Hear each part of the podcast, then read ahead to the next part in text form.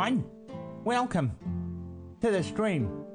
It's me, Brad Woto, and some other people. Slightly It's less important. us. It's just Uh, us. It's just us. It's just us.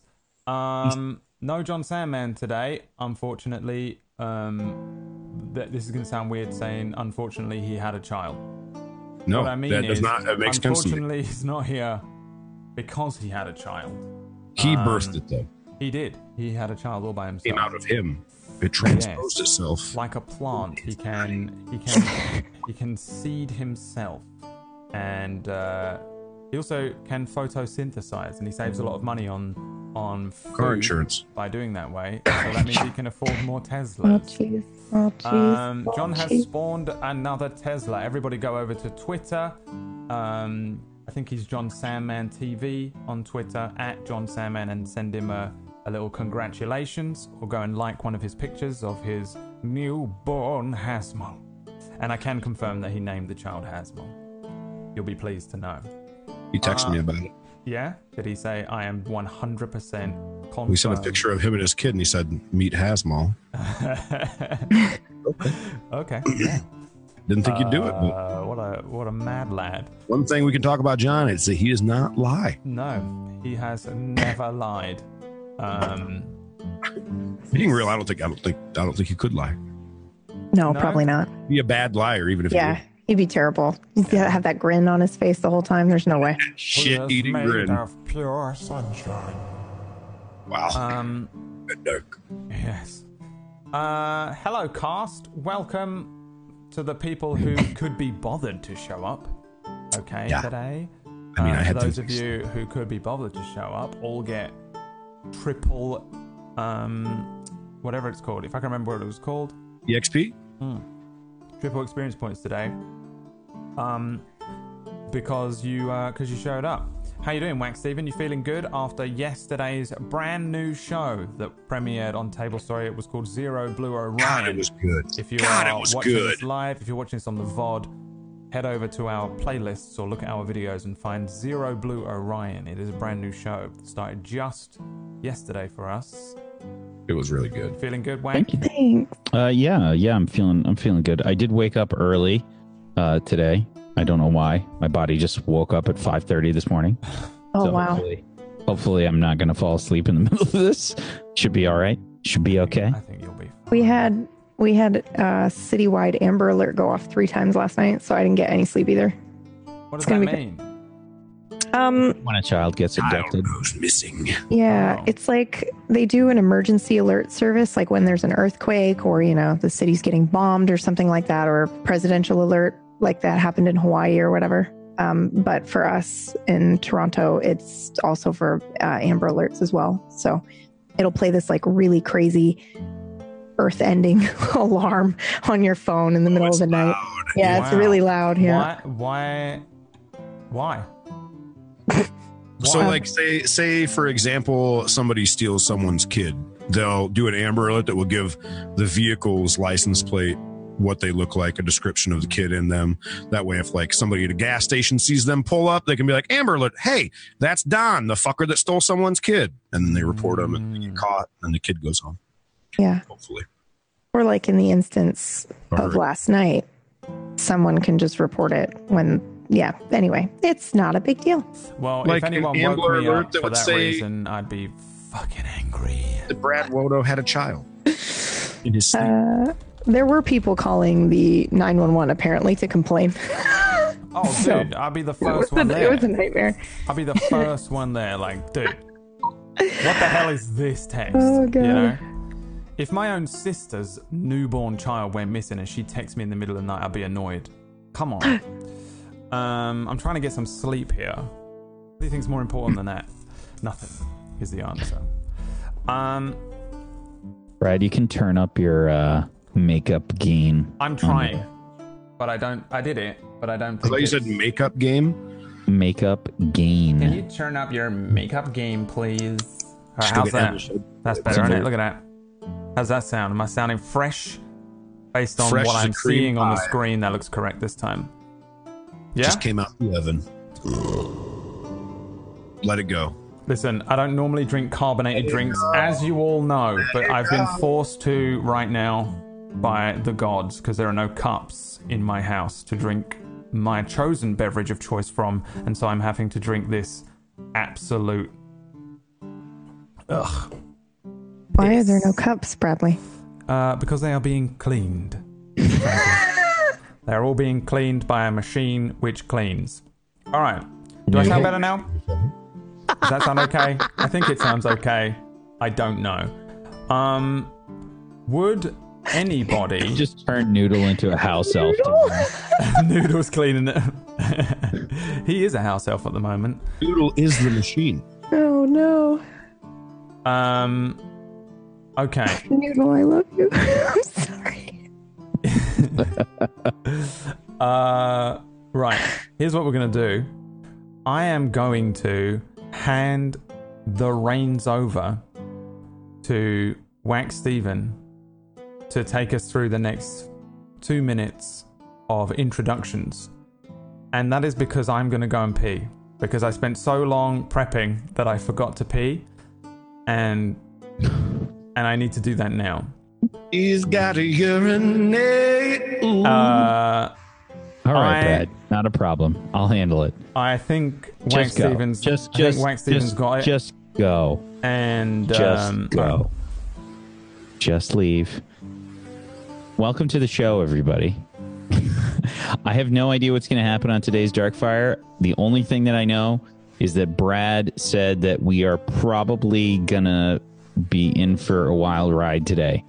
So I just, I have no idea what's going to happen. But Nick. let's let's go around the room and do some introductions. PB, why don't you go first? Hello. I am Pumpkinberry, the person Brad just, uh, I think it was unironically humiliated for being annoyed by an Amber Alert and missing child about five minutes ago. So, lesson learned. I feel like poop. Thank you, Bradley. Um, yeah, and I'm excited for today. Should I talk longer because it's going to take him a while to pee? Yeah, I don't know. Yeah. It could be. What are the bets in chat on how long Brad takes to pee on average? I average? bet he's back in 10. Do you nine. think? well, do you Really? think- does Brad come across as a long Seven. peer? Like, it, Well, there, the there he goes. He's, he's, he's back already. Four, three, two, and there he is. I'm back. Uh, I'm Oh, actually, he had I gotta go again now because I've lost my no, dog. Wow, no, I was we're really connected fucking at the I've mind. lost my dog. Please, Oh. someone send out an Amber Alert to everyone's phones. I lost him. There he is.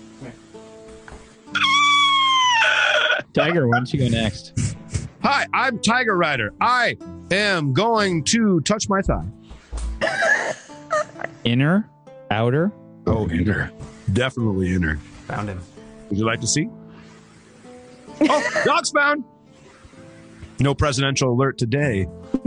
Oh my God. There's an Amber Alert that goes out when Tiger touches his inner thigh.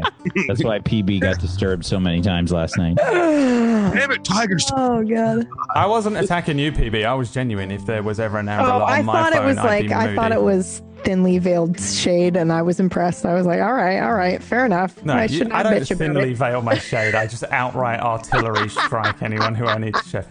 Um, well, presidential alerts aside, Amber alerts aside, here we are. Uh, I hope you've all gone and sent your congratulations to um, the Baby Hasmel. To the baby Hasmel. I'll do Uh, my intro now. I'm just going to talk over Brad. By Oh, the I way, thought you I'm already Wax did it. Steven. Oh. No, no. I'm Wax Oh, no. Steven. I'm the GM of Doom, and uh, Don't I they already know who we all are by now? Zero No. Blue Orion yesterday. If you want to check that out, it's posted to the YouTube. Yes. Go check it out. It's That's really fucking It's good. anime. Oh, it was so fun. AF and Super Mecha, and we do all kinds of cool sound effects. And uh, I think it was really good. I think we nailed it last night. So go check it out. It was That's it for me. Super good. Um, so, I think today is going to be an interesting episode of Darkfire for y'all for a multitude of different reasons. I can hear weird noise, and I'm curious as to whether it's coming from me or someone else. You, I think. You. what is that noise? 100% it's you. What is It's an it? Amber Alert. It's an Amber Alert. Amber Uh, alert? It? It's, I, Is it no, it's not. It's because you bumped your makeup gain. So go into your Go XLR and just change your threshold for your gate. But that was the one thing. Well, not your gain. Aha. Your gate. There we go. How's that? Yeah. How's that? Yeah. Pretty good? Better. Better? Better or worse or just the same? All right. Every single table story show that has me at the helm at the moment starts with this like 25 minute audio tech issue thing. Overall, it'll be worth it, okay? Isn't that right, Karen? I hate you. Yes.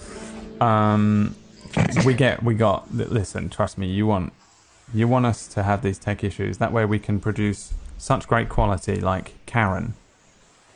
Go on. Nope. Um, so is the audio okay? No, noise is back. Fucking Really, truly, you have to watch all of our shows to get these jokes, fam. If you don't know what we're talking about, you got to go watch ZBO's opening. Yeah, You got to do it. you really do. Okay, I don't know what's causing noise. I'll figure it out as we It's play. gone now. Yeah, It's gone. Yeah, yeah, Yeah. You fixed it. Ah. it was an Amber Alert, everyone. That's what it was. We need now. We need an Amber Alert emote for whenever the sound is wrong. An Amber Alert must go off in chat. That is It'll too far. We're going to replace all of our. On the front. It might as well say front on the microphone. Uh, we need. We're going to replace all of our emotes with just like specific meme emotes. I think.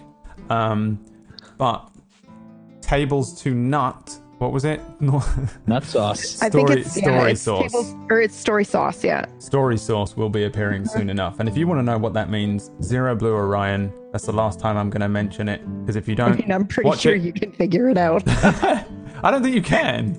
I don't think you can. When you think about specifically, really, what? There's no way. There's no way. Okay. Um, let's jump into the game, shall we? We're Please, God. playing some um, Final Fantasy D&D 5e Light JRPD G Brad Bradwoto edition.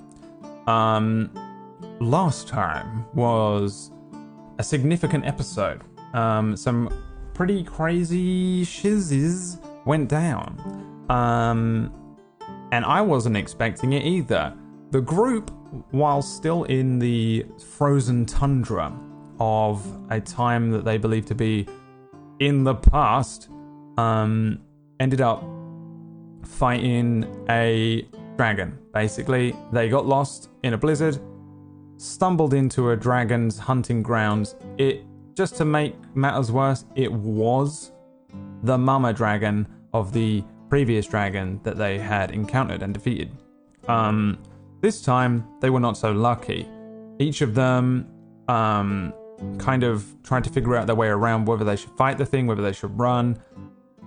Olds ran real fast in this snow, Forrest gumped the shit out of it. and he like forest Sonic. gumped his way out of there. And uh, but the the other three remained, um, pretty much trying to you know save each other, figure out a way around it. Drift went sort of full mad lad. He went running in. I hear it again. No. Yeah. What is it? Yeah. Your threshold on your on your gate has to just be bumped up a touch. How about that? Better. We'll have to see. All right, I'm just going to keep bumping it up until it's done, but we'll see how this works out. Um, yeah. So the three of them ended up kind of having to having to face down this dragon. Um, but I would say that the the tactics that you used to defeat this slightly more difficult dragon than the one that you did defeat weren't very good.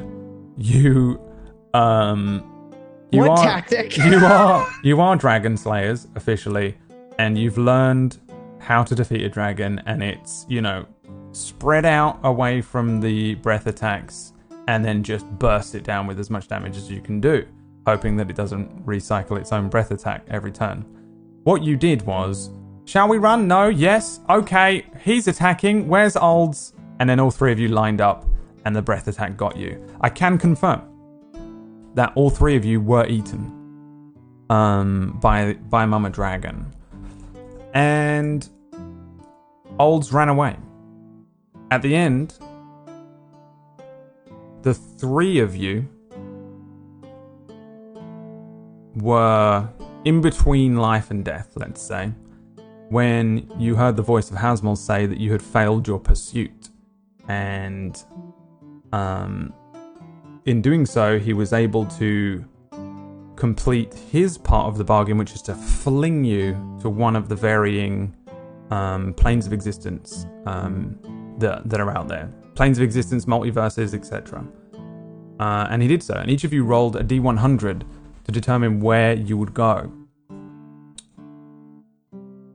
Today we find out where each of you went. But first, there is a little a little something that I've prepared for you. Because there something else has happened out there in the world, something which is going to affect all of you and the only way to show you that is by showing you a little something I put together. We have a cutscene, a cutscene today, and I'm going to play that for you now. When we return, we will continue with the actual gameplay. Enjoy!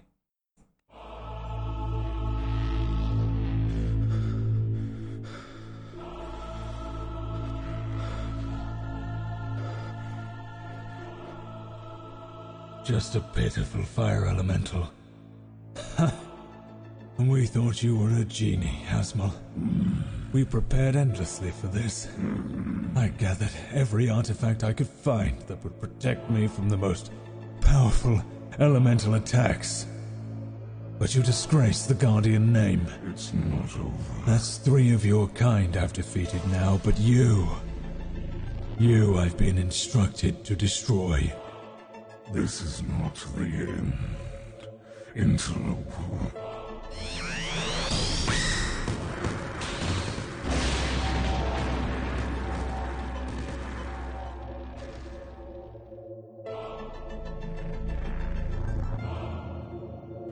I have failed my pursuit. It seemed such a simple one when my master bestowed it upon me.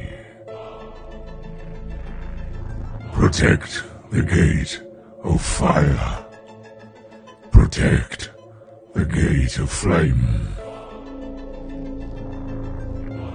Eons ago I was formless, but I was bound to it, and its power flowed through me. With the last of my energy, I send myself to you. As the power of the gate once flowed through me, warriors, it now falls to you and you alone. Mortals, travel deep into the gate and stop the interloper. Do not allow him to finish his ritual. If Amun Bania breaks through, it will be too late. When your new power awakens, summon yourselves to the gate and complete our pursuit.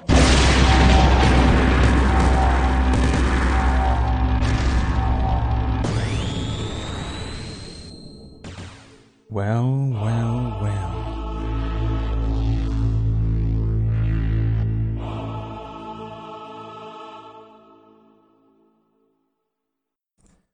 There we have it. So, the part that you heard at the end there is um what all of you heard. Each of your characters heard him speak to you directly, and that was what he said. Um, first of all, we I need to rejoin as a player as usual, and we're going to now visit each of you as you appear wherever it is that you appear.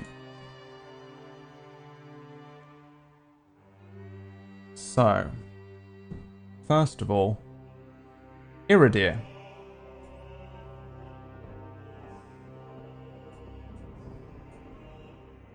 You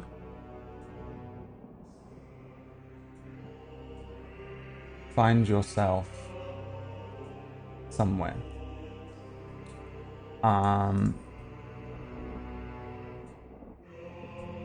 you probably feel a bit like you have awoken from a deep sleep.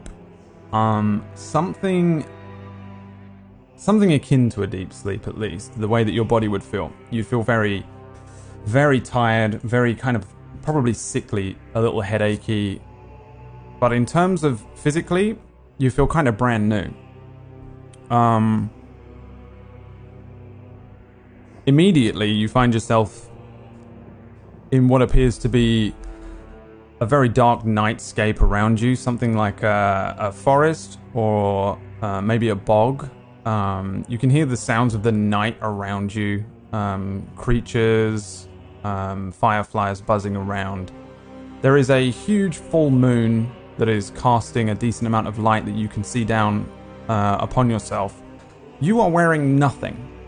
You do not have any of your items, you do not have your clothing, you do not have, most importantly, a bracer on your arm anymore.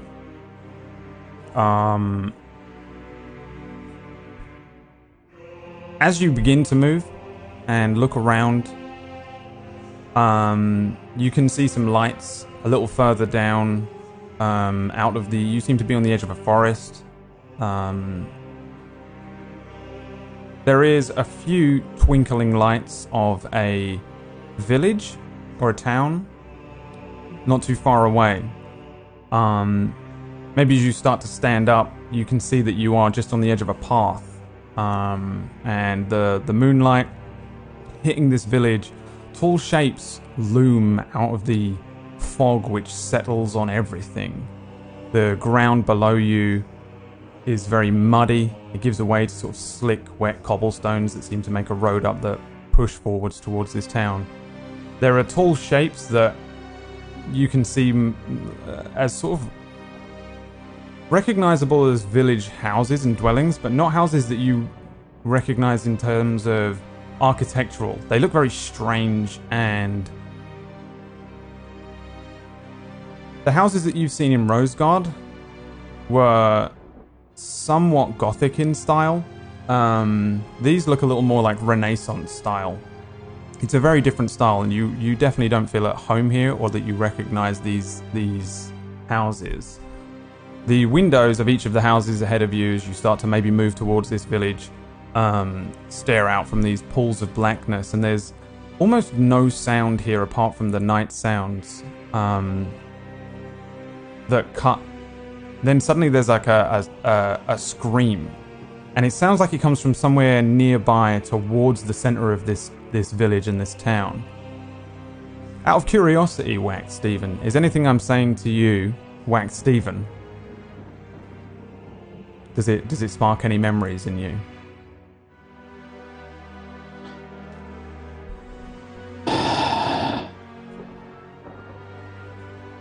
Is the town very downtrodden? Yes, it is. Is it raining? There is a little rain, light rain. I think I know where I am. Where do you think you are? Uh, Barovia. You rolled on a D100 on a list that I made a long time ago. A 24. And at first, when you rolled it last week, I didn't know what the demi-plane of dread was. I just saw demi-plane of dread and wondered what that meant, what that was. Then I googled it and could not believe it. And as somebody who has run Curse of Strahd twice, welcome to Curse of Strahd. Welcome to the village of Barovia. You are in Ravenloft. Um, obviously, Iridir doesn't know that. Um, again, you hear a scream, though. Iridir hears a scream from relatively nearby, and it sounds like a woman. I'm not going to attempt to do it, but you hear a sharp scream pierce through this If only silence. You had some sort of filter that you could apply to your voice. I'm not doing the Karen Don't, scream. don't do the Karen voice. I'm not doing the Karen scream. Um. So, physically, you feel fine. You feel a little odd. You feel a little shaken, maybe, after what you experienced. The, pretty much the last thing you experienced was being attacked and, and brutally killed by the breath of a dragon. Then there was an odd moment where you were kind of in a, a dreamlike state, passing through um, something as an energy. And now you find yourself waking up here in this completely foreign country with a, you know, whatever's going on around you. Um, what would you like to do? I look around for my things first and foremost. To Yeah, see give me if a perception check Do or an investigation remember check. everything? You remember everything, and I mean everything. You retain all of your memories now. I'm probably crying then. Um.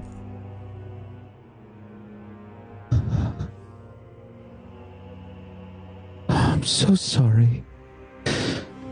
Mona, I'm so sorry.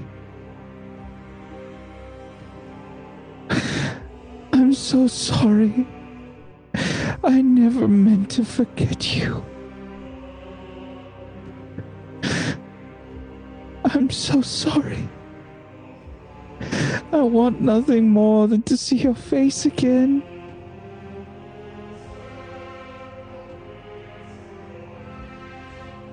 But I can't leave them. I'm so sorry.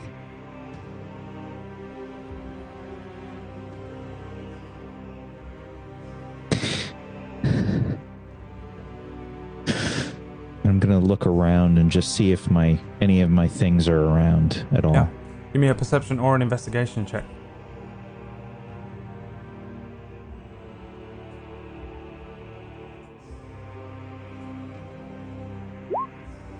A five. A five.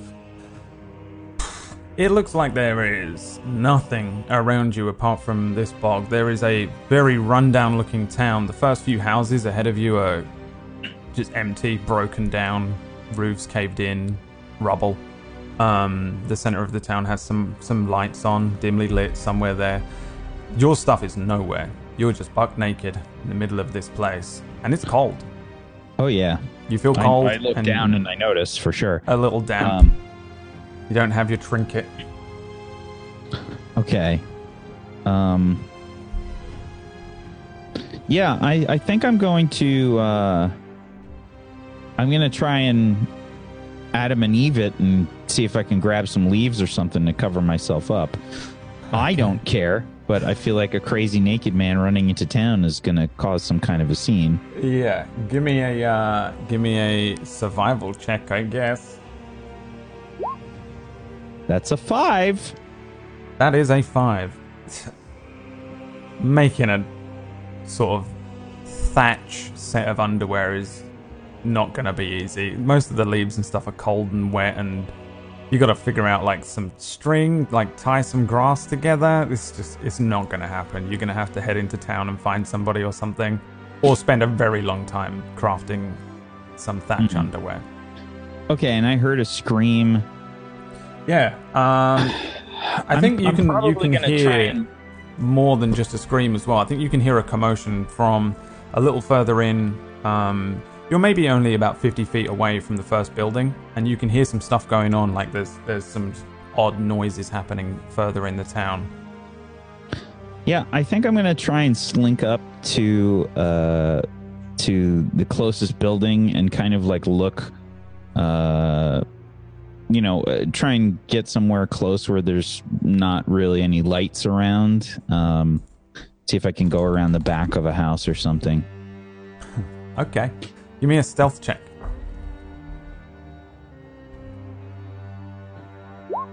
That's a natural one. We both got natural ones. I also rolled a roll there for a one. Um, one versus one. Your stealth check is a six. Let's see here.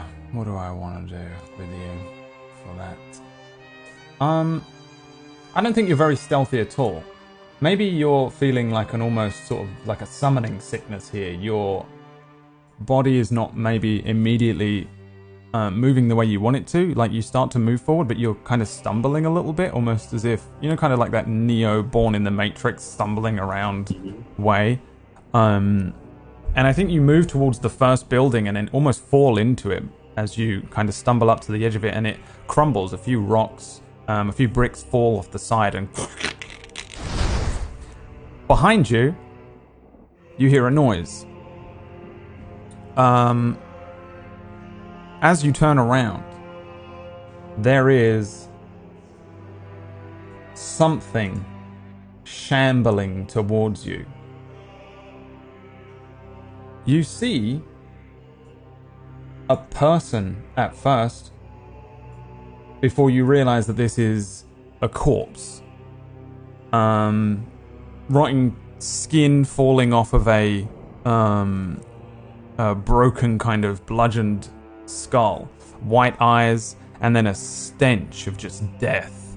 Um, and it starts moving towards you. It it appears actually to be moving towards the sound of the bricks and the rubble that you pushed over, because its its attention appears to be focused downwards. Question before we continue with this. Yeah. You said I felt fine. Mhm. Does that mean that I have all my spell slots back? Full spell slots, full HP. You are brand new. You just don't have any stuff, and that will affect your AC. Okay. Um, yeah, the the thing is shambling towards the the bricks and the rocks, which are maybe just a little to your to your side. I cast invisibility on myself. Cast invisibility. I wonder if a zombie's based on smell. Does it have smell based perception? Like a Walking Dead one? Um. No, it does not. You turn and you see this thing which appears behind you, shambling out from from a nearby um, alleyway, and it, it turns its attention, starts moving towards the rocks, and you disappear. From behind you, you hear um, like a, a grunt, as if somebody is kind of um, hit against a wall. I'm gonna check it out. Uh, I don't have a lot of time. Um, I, I mean, I can concentrate up to an hour to do this, but I'm I'm gonna see what that is first. But obviously, I'm cold. Um, I'm gonna see if if it's some kind of threat to me Sure. first. Yeah, give me. Um, are you sneaking along again? Yeah, yeah. It's a little yeah, I further mean, down, like I'm maybe. invisible, so Yeah, maybe a couple of houses down, and then down another um, alleyway. You'd guess that you hear these sounds, and there's there's more shuffling again. It's a it's a very quiet kind of muted um, set of sounds that are coming from an alleyway, shuffling and and people pushing. Uh, give me another stealth check and then a perception check. do I get advantage on the stealth check? Um, yeah, sure. Fourteen Fourteen on the stealth. and perception. You said. Yeah. Crit twenty three. Damn. So, here's what I think happens. You move away from this other creature, and it's shambling towards you, towards the area where you are, and you just very deftly move away and quietly. Your feet don't slap against the ground. You start to feel the, the muscles wake up in your body, and you start to react, um, and all of your muscle memory comes back, and you start to move correctly. The creature seems to continue towards the bricks as you sh- you shuffle away at your own pace and then head towards the edge of this alleyway. You peer down an alleyway and you see something else, another scene. There is further undead creatures. But there is also a person. You see a woman um a halfling woman. She looks kind of young. Um, black hair that runs down her back. She's got uh, kind of roguelike attire on, um, kind of like Assassin's Creed kind of hood, um, fallen back. Um, she's got a little dagger at one side, and she's holding out two hands, a, a single-handed uh, weapon with two hands, and looking around her at the various creatures which are moving in to her position. You can see that she's surrounded. She doesn't have red hair. Okay. Um, she, uh, well, she looks like this. Here you go. She looks a little like this. Um, she, uh, she's armored. She's got some some good um, weaponry on her, um, but she seems to be surrounded, and she seems to be a little bit injured as well. Um, she pushes herself off the wall and uh, starts to take stock of what is moving towards her, and you can see what's moving towards her. And I'm going to bring you to a battle map as we begin. And I think you are probably somewhere like there. And uh, this is what you can see. It ever loads. Oh, I didn't click on it properly. Here we go. You see um, this. There's the zombie behind you. Down this alleyway, you can see this woman starting to uh, maneuver herself. The buildings are so broken and worn in this area that you can see relatively well through um, each of them to these figures. Um, in this house, there are two zombies moving towards her. Um, she has her back to them. She doesn't seem to be aware that they're there.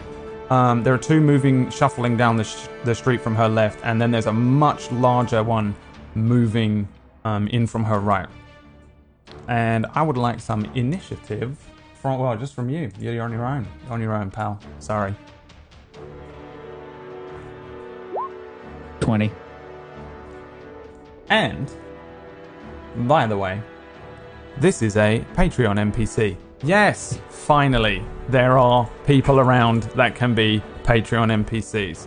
This is Dealey Glitterhands, a halfling rogue from our patron Missile Monkey. You're welcome, and thanks for uh, for supporting our channel on Thank you so much. Patreon. Let me uh, roll. I'm gonna roll for all zombies. They get a 15. That is not good. And why doesn't this work? Let me try again. Try it again, please. Aha. Oh, there we go. 23. Natural 23 from Dealey, this woman. Um, so she reacts first. And um, she she brings up this weapon in front of her. She can't see you. She has no idea that you are there. You are invisible. And she runs suddenly towards the two on her left. And she is going to attack them with her short sword.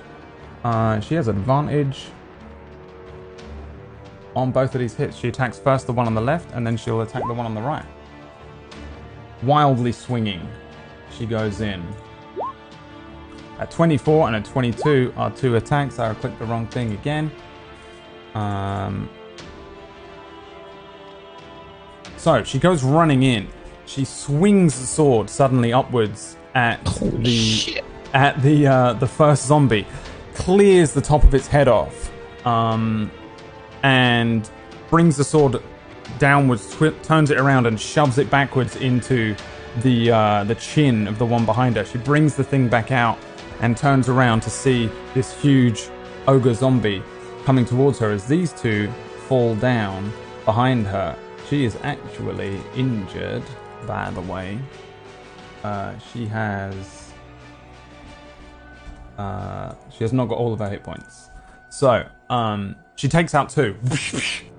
she turns around, heavy breathing. She seems to have a couple of wounds on her. She's bleeding from a wound on one of her one of her sides, and that brings us to your turn.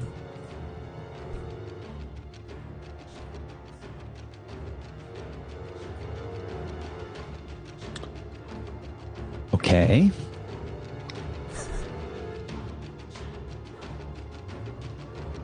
When I, judging from the zombies that I saw, Mm-hmm.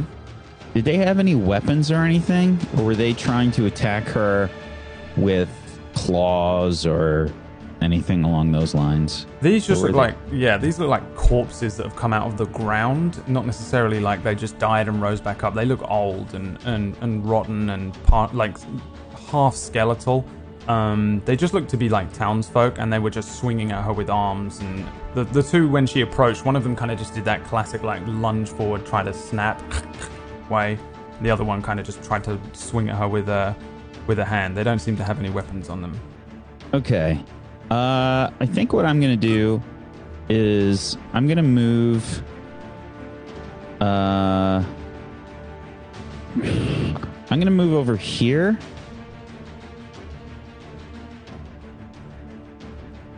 And while invisible, uh, I'm going to yell to her. Um,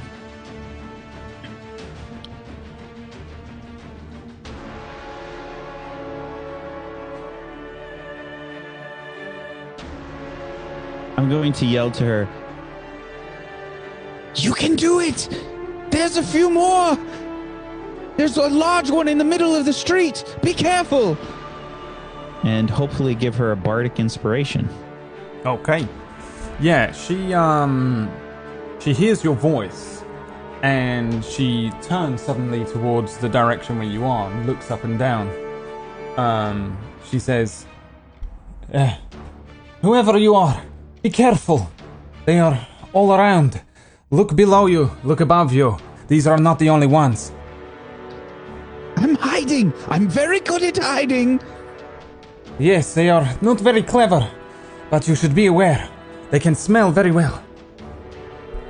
And, uh.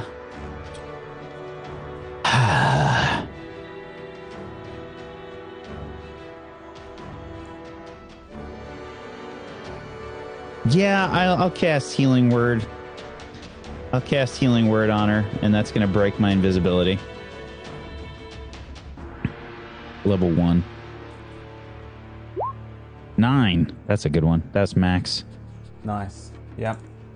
Um, this healing magic comes out from somewhere, and you see. Uh, I mean, she reacts immediately, um, as if, as if this happens to her like every day. Um, as soon as, as soon as you cast this spell, she, um, she's hit by it. it. It does whatever it does to heal some of her wounds. You can see this this wound that's on her side. The maybe it was pouring a lot of blood. Just suddenly heals and closes up Oh shit! Sorry. Yeah. Uh, healing word is a is a bonus action. My bad. Um. Undoes all of that. Uh. Yeah, I'll just do a vicious mockery then. Um, probably at one of the one of the zombies I can see. My bad. Okay. Sorry, forgot. Um, da, da, da, so that was nine HP that I did not heal her for. Yeah. Uh, yeah, I'm gonna vicious mockery uh, that one, and um, it's got to make a wisdom save or take four psychic damage. and I yell, I yell, You're not even shambling properly. You look like you're about to fall over onto that piece of wood there. Now just do it quickly. Its kind of head is snapping left and right, and you launch this spell at it. Uh, 12, Nope. 4 psychic damage to this particular zombie. Here. I told you. You see it kind of like its head twists, but it just keeps shambling forward. Anything else? And that's it for me. Okay, that brings us to Zombie's turn. Alright, let's see. Hmm. First of all, I'm going to make two con saves. Uh, one and two. Oh, fuck off. Uh, the zo- undead fortitude. If a, if damage reduces a zombie to zero hit points, it can make a con save um, with a DC of five plus the damage taken. Now it took a decent amount of damage though. To be fair, um, each zombie took eight piercing and twenty-seven poison damage. Um, so neither of them pass because she has an awesome weapon. Um, and they don't wake back up. But you do see. Um, in fact, do you see? Give me some. Give me a perception check. Just give me a free perception check. See what you see. And I'll tell, tell you whether you see it or we see it. 15. A 15, yes. You do see shambling um, from the uh, bro- a broken stairwell and appearing in a in a sort of broken, rundown piece of wall. You see another zombie appear um, in the in the house above where this woman is. Um, then you know what I'm going to do? I'm just going to delete all these zombies. They're going on one turn, and it's going to be confusing. Um, these two are going to shuffle. Suddenly, they're going to just start moving forwards. And they don't move too fast, but yeah. They shuffle out onto this street towards this woman. Um, this one, I think, just shuffles towards you. Uh, it doesn't know where you are, but it shuffles in your direction. You can see that it's heading towards the building you're in. Doesn't seem to be too preoccupied with the other woman. There is another much larger creature moving down the street as well. Uh, you can see that it's like an ogre or something that it wasn't human um, in the first place, and now it is an undead beast.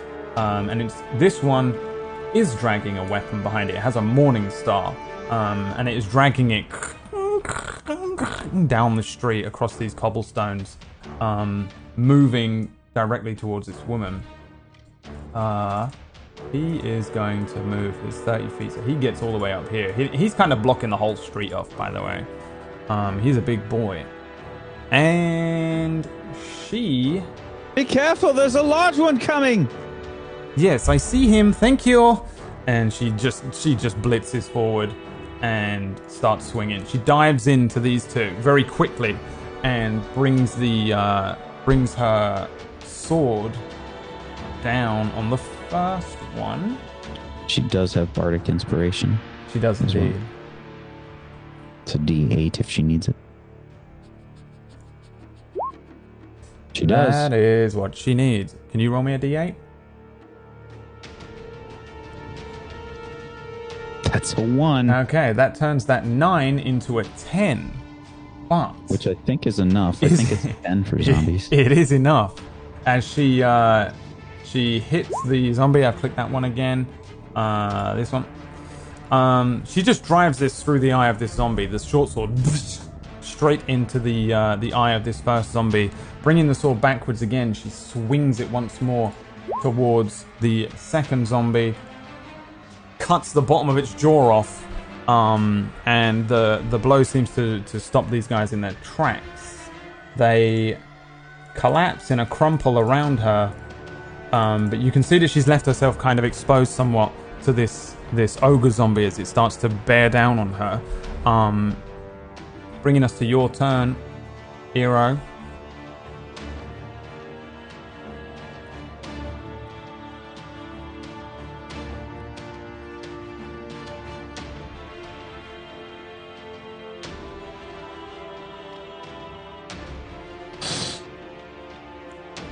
Okay. Uh, I'm going to move myself over here. Um, can I still see the creature if I move over here? Uh, I think you can pretty much see every creature, yeah, from there. All right, then I'll move Depending on which where that very specific square there. Okay, give me a dexterity saving throw. When I say creature, I don't mean hidden creatures.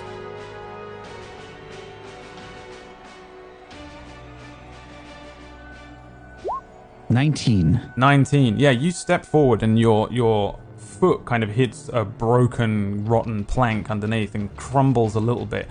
From the other side of this broken plank, a hand shoots upwards and launches out and tries to swipe at you. Below you uh, is a is another zombie, uh, and I'll put him. I'll put him here. Um, and it starts to crawl its way upwards out of the ground, um, breaking through these these planks uh, and swiping at the area where you are. You are still invisible, but it seems to be aware that you're there. I'm you not. foot. I'm not invisible anymore. You're not. It my- Oh, it it's used, uh, trying to push- eat you straight up. Then Yeah. Okay. Um, if that's the case, then I will activate my Mantle of Majesty. I gain the ability to cloak myself in Fey magic that makes others want to serve me. As a bonus action, you cast command without expending a spell slot and take on an appearance of unearthly beauty for one minute or until your concentration ends, as if you were concentrating on a spell.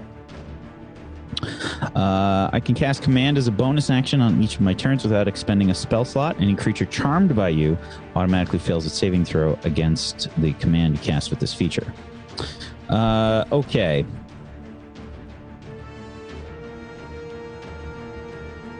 Uh, I am going to check the commands that I can use because there's specific with the command spell. Uh,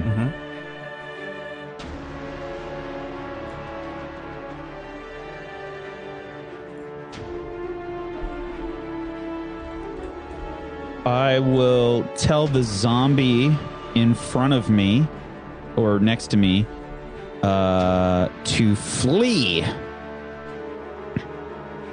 all as a right. bonus action. And uh, then I will. What do we need to do? A whiz save? It doesn't need to understand yeah, you, it's a right? whiz save. I'm pretty sure. Yeah, wisdom saving throw. Um, the spell has no effect if the target is undead. Is it a command spell or is it part of this special bullshit? It is a command spell. Oh shit! I did not know that. Oh well. If it doesn't understand your language or if your command is directly harmful to it. Uh, all right. Okay, so if it's undead, then. yeah, it's undead. I guess Eero would just panic though, and he'd just do it anyway. Yeah. Uh, okay, yeah, I did it. It is what it is. Uh, and if I see it just not paying attention, I'm I'm gonna scream and just kind of rush like over here. Uh, and I guess it gets an attack of opportunity when I do that. Indeed. It's going to try and slam you on a 10. So my armor is twelve without my clothes, I think, Okay. because my dex bonus is a two. Yeah, I think Uh, it's so just a 10 plus 2. Uh, so yeah, you just jump out of the way of this thing as it is climbing up out of the ground.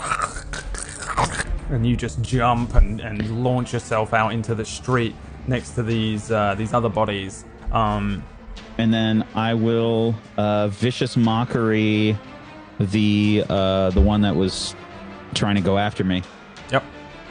and I just say, um, "Surely you have better things to do. Perhaps you can eat some boards or something." Perhaps he can. And uh, yeah, give me that one. It's a one possible damage. Okay, and wisdom save. Hello. There it is. Six is a fail. Yeah, so it takes one psychic damage, and uh, its uh, next attack is disadvantage against me.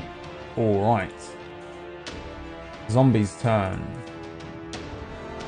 First of all, the zombie above you, behind you, drops to the ground, falls from the first floor, lands in a sort of puddle of broken bones, and then just gets up and starts shambling over. It's going to try and slam you as well. On a Well, actually, 17? no? Brad, it Yeah? should be a 2d4 on that cantrip. For some reason, it's not rolling right. Alright, give me the me- extra let me roll another d4. Oh, so five damage on that Nice. zombie up above. Yes. Um, this one's gonna hit you though, and it's gonna deal two bludgeoning damage to you. You kind of see this thing; it just hits you, boom! It gr- jumps on your back, kind of thing, and you take two bludgeoning damage. This thing now is now trying to snap and bite at your at your neck. The one which was uh, crawling out of the ground towards you shambles over towards you as well. This My uh, mantle of majesty drops. Okay. This one is going to do the same thing. A nine is a miss. This one just doesn't quite make it to you, I guess, just swiping at you, and this one jumps on your back, and you're now um, noticing these zombies all around. The woman um, seems to be preoccupied with the big ogre um, to even see what's going on behind her and see what's going on with you. She is going to be attacked by this guy as he runs at her. Yeah, it was actually a natural one. It was uh, disadvantage because of vicious mockery. Ah, a natural one, indeed. I love a natural one. Let's go with. Roll me a d20.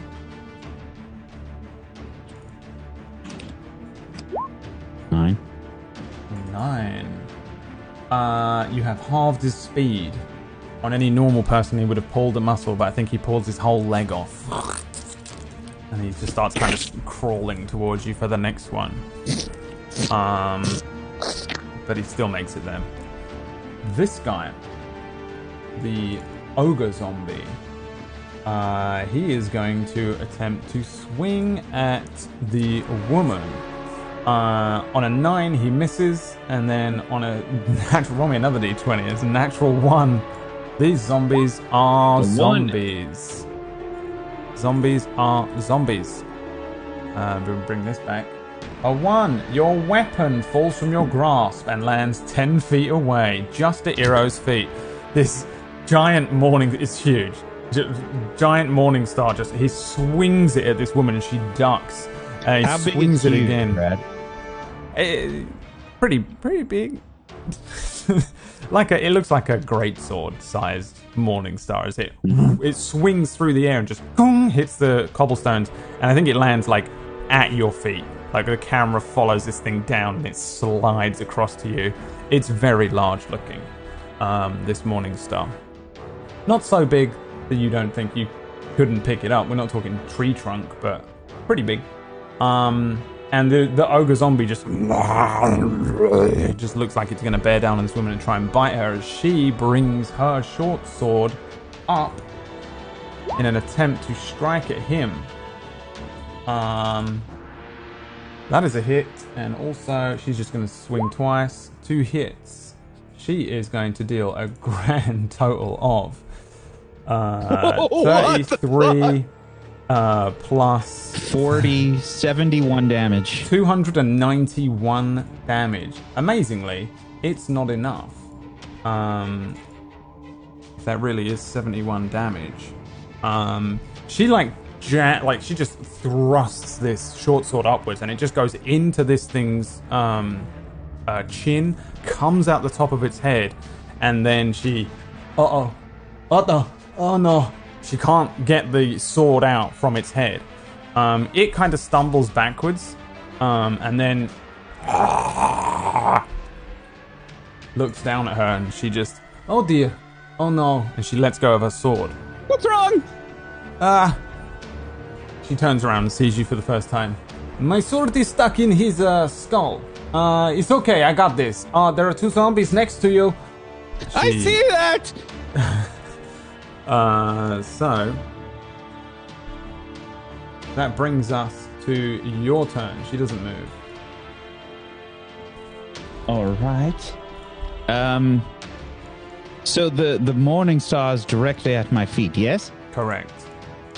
Um. I need to do his health. That I think is a martial weapon. I'm not Almost mistaken. definitely. I think I have the weapons as a handout. Yes. A Morning Star is a martial weapon, yes. Hmm. I mean, you can pick it up. I don't think Iro would try. He'd look at the weapon, think about it for a moment, and then say, "Not really my cup of tea." Um. I will.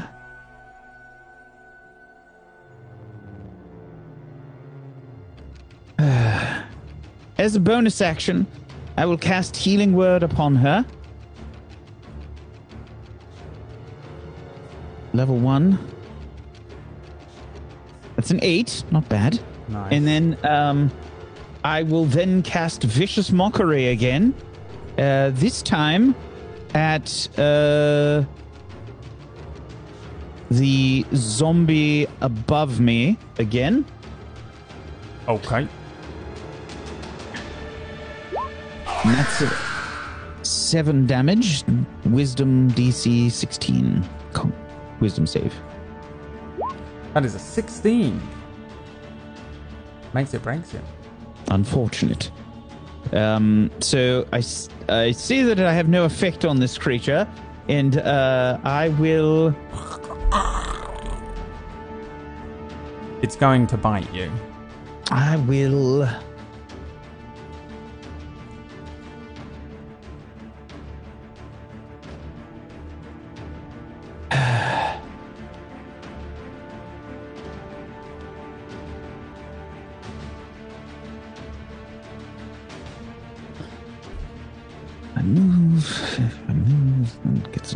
Hit. No, I'll stay where I am. Okay. Zombies. One attack coming in.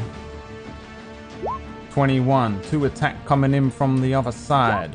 16. Two hits as you take seven bludgeon damaging, bludgeoning damage from one and then six from another. These two now just bundle into you. One grabs you, sinks its teeth into your into your like shoulder area. Classic chews on you. The second one probably just slams into you and starts to cl- like try and bring its way up you. It's ripped its own leg off, so it's just clawing at you and scraping at your bare flesh, um, trying to sort of climb up you and topple you over to eat you. Then, ogre zombie is going to. He doesn't have a morning star anymore, so he is just going to try and grapple and uh, grab. He's going to try and grab the um, uh, the woman in front of you around the face. Contested Dex versus Acra or Strength versus Acrobatics check. Oh, she actually barely makes it. You see him kind of swing a huge um, hand down towards her, and she jumps backwards. Um, she will. Hmm. Mm, mm, mm. On her turn, she's going to jump all the way backwards, give him the opportunity to hit one more time as he swings for her to grapple at her. A 19. Don't fuck it up, Dealey. An 18. She tries to jump backwards, and you just see him, like Resident Evil Nemesis style, just grab her by the face um, and stops her from going anywhere as he grapples her. Just and he starts to lift her up. Um, she can, on her turn, use an action to try and break free. So I'm going to give him, uh, give her another acrobatics check, which is a 12. Can he beat a 12 on a strength check? He can with a by one again. She just, you see her hands come up.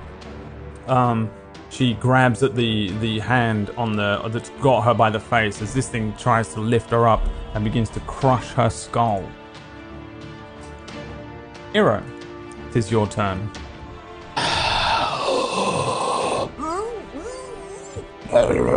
There are two on you as well. This is bad. This is bad. Um,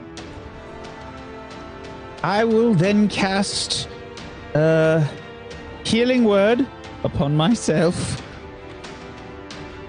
Um, at level three.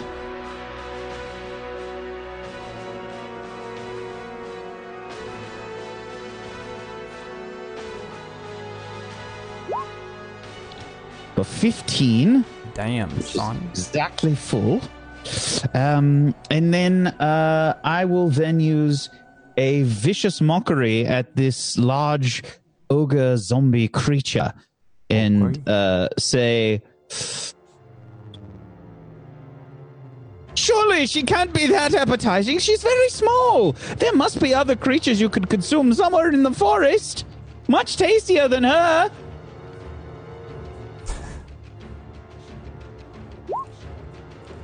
Nice And one. that is max damage. With save coming in on a four.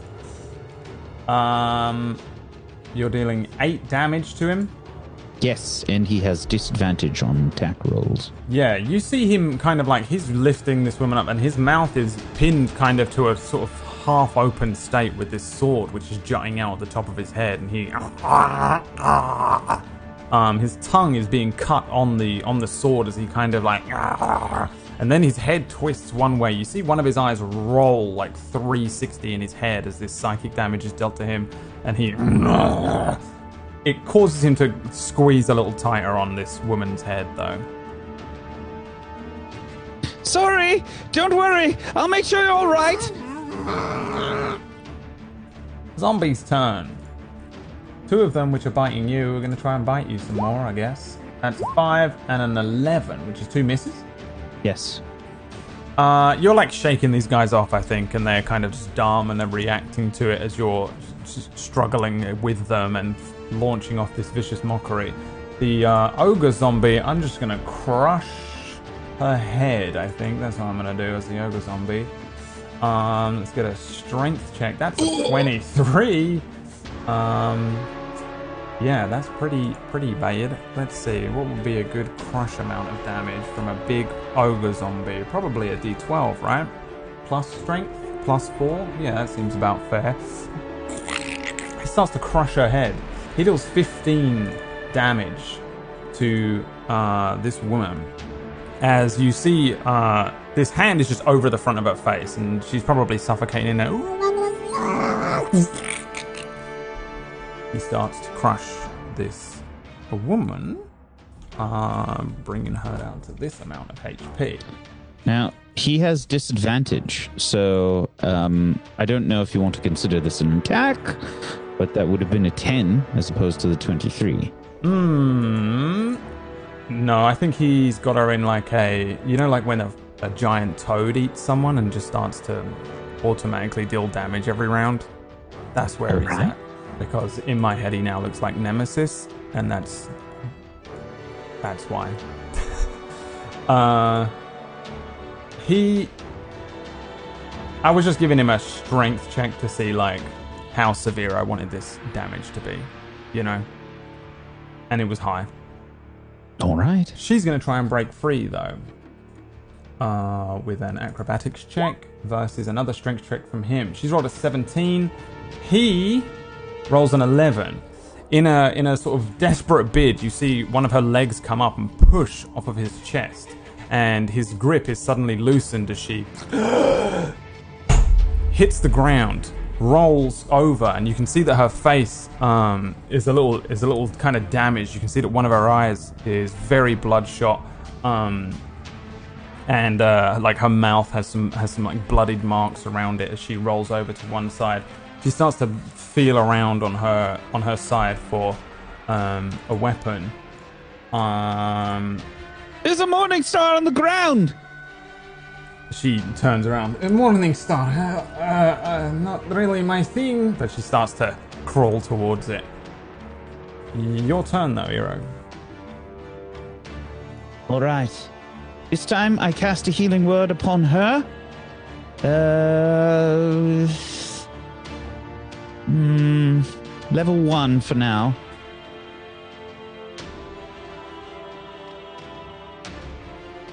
For six health. Uh, that's minimum, of course. Uh, I I say her say to her, um, don't worry, you'll feel better soon. And then I look towards this uh, large creature again, and I say to it, um, You do realize that you have a sword through your brain? Surely by now your brain must have realized this. Uh, and that's another vicious mockery. Alrighty. It's a four. That's a 10. Wow. That brings him down to 2 HP, Wax Steven. uh, yeah, he just kind of struggles to to uh, do anything as you're you're hitting him with this barrage of psychic energy. He's still kind of stumbling forward um, towards this woman who's crawling away from him on the ground. Um, end of your turn. End of my turn, yes. Two zombies are going to try and mess you up. 16 and a 12. The second one is a hit. Uh, the, I'm sorry, both are hits. Both are hits. Both. Yes. Uh, four bludgeoning damage from one, seven from another. Probably some slashing damage in there as they're swiping at you again, biting at you. You've got these bite marks appearing on your body.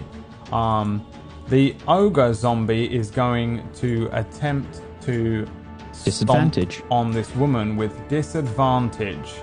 A 12. Her AC is uh, 15. She rolls one way. This this foot comes down next to her, and she just bigger they are, harder they fall. Yes, and she starts to book it. Uh, another foot's going to come down uh, uh, towards her as she disengages, but doesn't disengage. Maybe she can disengage. You know what? No, she cannot. She's not a true rogue. 10 versus her AC. He misses again. She runs to you, picks up the Morning Star, comes back, swings the Morning Star at him. She just has to roll a d20. A 5. she swings the Morning Star at him and hits his belly, but it just boom, bounces off. It's like that cannonball, old Oh, school. yeah. hit. Big guy like, rip. She just whoa. She like you can see she's struggling. She's not very strong necessarily. She lifts it up again. Okay, this'll do it. And she swings once more. a natural one. Uh, why don't you roll me a d20 again, Mr. Wank Steven, Ah! for another critical failure. A nine. Nine again. Uh, this time she pulls a muscle. It's too hard for her to lift this thing up, and she ah, she just drops the the morning star. ah, forget this. She pulls out a, a light crossbow. Your turn. All right. I. I will uh, look to the large creature again and I say, Your brain is cleaved in two. You should be lying on the ground. And that's a vicious mockery. For two damage. Exactly the amount that you need. He just Yes, like that. Thank you. forwards. A healing word upon uh hmm, on myself. Okay.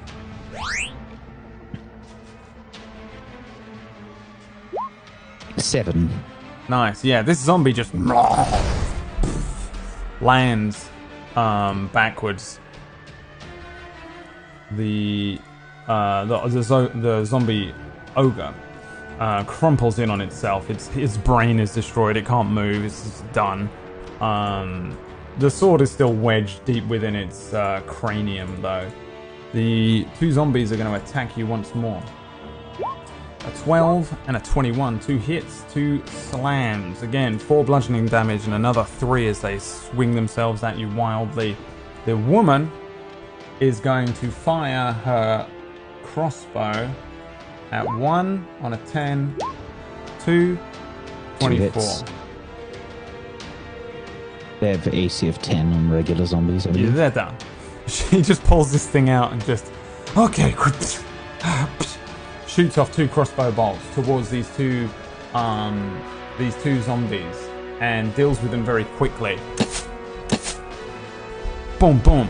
The two zombies take two crossbow bolts to the head and they fall down beside you, ending this combat for now, as all the rest of the zombies are magically, and I mean magically, unaware of you. Um, you see this woman kind of like stumble a little as she she moves over towards this um, ogre zombie. She puts one foot on the bottom of his jaw, gets her hands around the uh, the sword that was jammed in, and pulls the thing out. this fucking place, this fucking place is accursed. I hate it here. Who are you? So I, I'm all covered in gore and muck and grossness. I'm just trying to clean it off of myself in my naked glory. And I say, uh, I walk over to her and I just sort of um, extend a hand. You can call me Eero. You, you are Irina. No, She extends her hand. Ah, Iro. Sorry, uh, your accent is very strange. I don't know if that's a compliment or not. Um, perhaps you would. Uh, she reaches into her pack and pulls out a set of halfling trousers that look like shorts to you and says, "These might not fit you, but perhaps you could cover yourself up." If that's what you'd like. Mm, yes. All right. You do not wear clothes. It depends on the mood, but I found myself, um, well, in unfortunate circumstances today. Where is all of your stuff? Why do you have no weapons? What are you doing here naked? Very good question. One that unfortunately I can't answer. Hmm. Are you from this town? Not exactly. I don't think so. Doesn't look familiar. Well then, I suppose we can move into town together. I am covered in all this shit now. Disgusting. My sword is, uh... Do you need a sword? Or a dagger? Or a quarterstaff, perhaps? A dagger would be preferable if you have an extra. Here I don't you go. want to put you out. As she looks at you, her eyes widen, and she drops the dagger at your feet and stumbles backwards. Ah, your eyes. Are you okay? What's wrong with my eyes? You can see her face kind of lights up as if a torch is being lit in front of her. Um, and she stumbles backwards and grips her sword. You. What are you? What what's wrong? Tell me who you really are. Demon. I'm no demon. They call me Eero. That is where we switch to another character.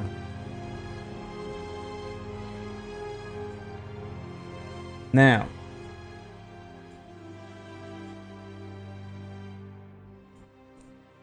let's uh let's visit another character here.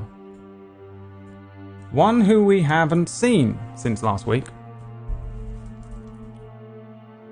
Now let me just make some changes to my uh, to my little overlay here.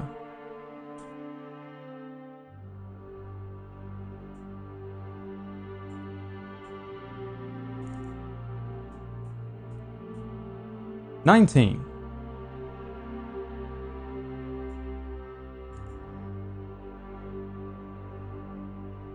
It's been some time. You passed through the mirror. You witnessed this woman who was holding out an arm to you. You. Before you were able to reach out to her, before you were able to take her hand and go with her to wherever she was in this forest, Hasmel interrupted you and cast you to another plane of existence. You went to the ele- quasi-elemental plane of um, vacuum. For all intents and purposes, practically space. The first 24 hours here were probably relatively difficult, I would imagine. The confusion, um, the loss. By now, after what is essentially several days, I am not sure if you're even able to really tell time or how much time has passed. Um, but by now, you've probably tried everything magic, you've probably prayed, you've probably tried calling out until your voice is scratched and broken. And after again, who knows how long, likely you fell into an exhausted contemplation, a sort of forced meditation. And that's when the shadows came. Figures of people that you once knew. These sort of spectres of strangers, mostly taking the form of those that you've met, also taking the form of people that you didn't know. Some they spoke to you, some they didn't. Um, the endless nothing around you permeated by these strange manifestations, these dangerous figures. And they materialize around you, and they're, they're probably quite difficult to see. They are shadow forms on black. Today, most of the shadows are amorphous and they appear around you. Sometimes they attack, sometimes they don't. Sometimes they speak to you, sometimes they don't. Sometimes they lay just out of reach. You've probably figured out that you can move around somewhat, the same as space. You can kind of swim somewhat. You can even cast certain spells that allow you to propel yourself around, but it's kind of useless. It's a waste of energy for a lot of the time. Today, a figure appears in front of you that you recognize.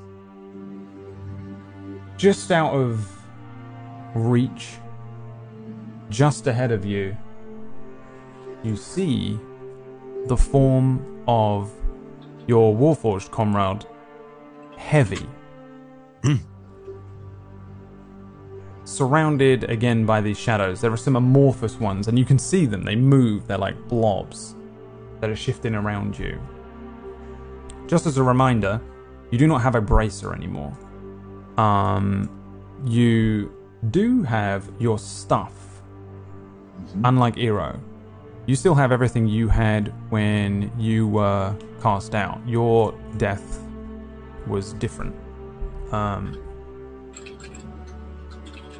the form of Heavy appears again in front of you. And as this shadow takes form, uh, he speaks to you and says, Give up, 19. Your precious life force runs dry. It does for us all eventually. But yours runs dry now, here in this moment. Give yourself over to us give up.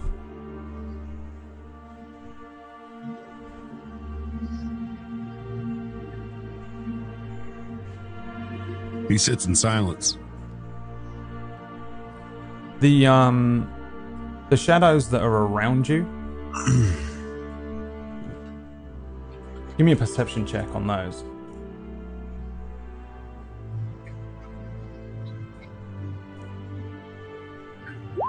25. 25. Yeah, you can make out that there are six other shadows, and they're kind of just amorphous blobs. Um, relatively similar to when you guys had to fight with uh, Drift, what, what he saw. These weird shadowy figures. Um, they would look like that, kind of almost like smoky, ghostly figures that are they don't take any shape. They're not humanoid or anything. They just kind of shift and change oddly. The um the one which takes a kind of shadowy form and, and makes a relatively good um sort of version of heavy continues to speak to you. He says, You don't even know where you are. You don't know why you are here. Come now, join us. We can give you purpose.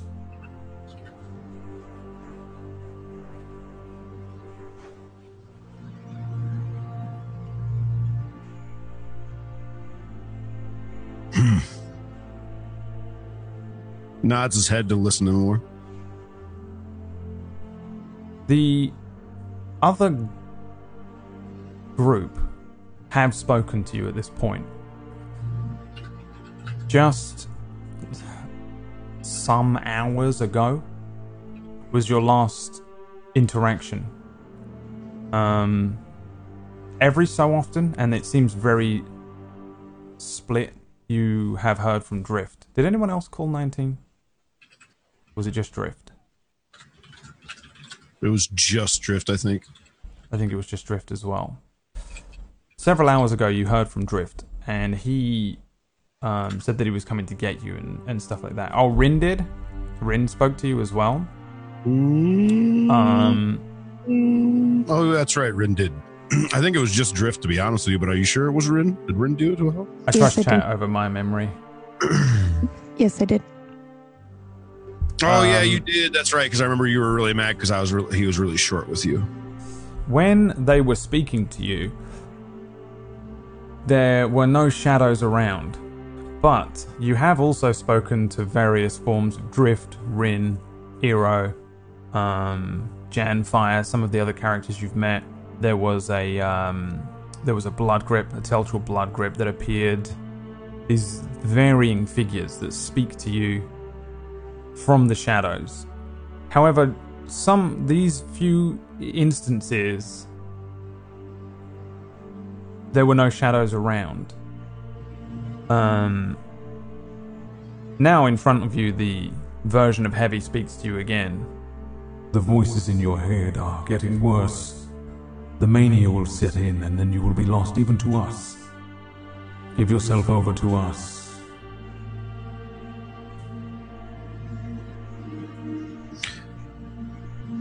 His amber eyes shut off, and he gets into silence. He's still listening, but it's almost like when he's trying to sleep, he's in complete silence and he's ignoring all the voices.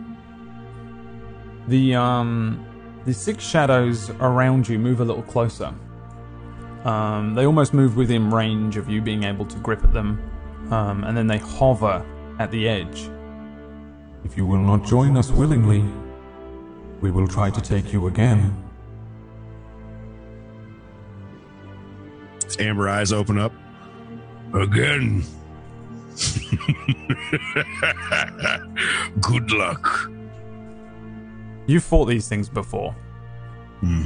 Every now and then, they will come at you violently. The figure says, of Heavy says, You call yourself 19. Why?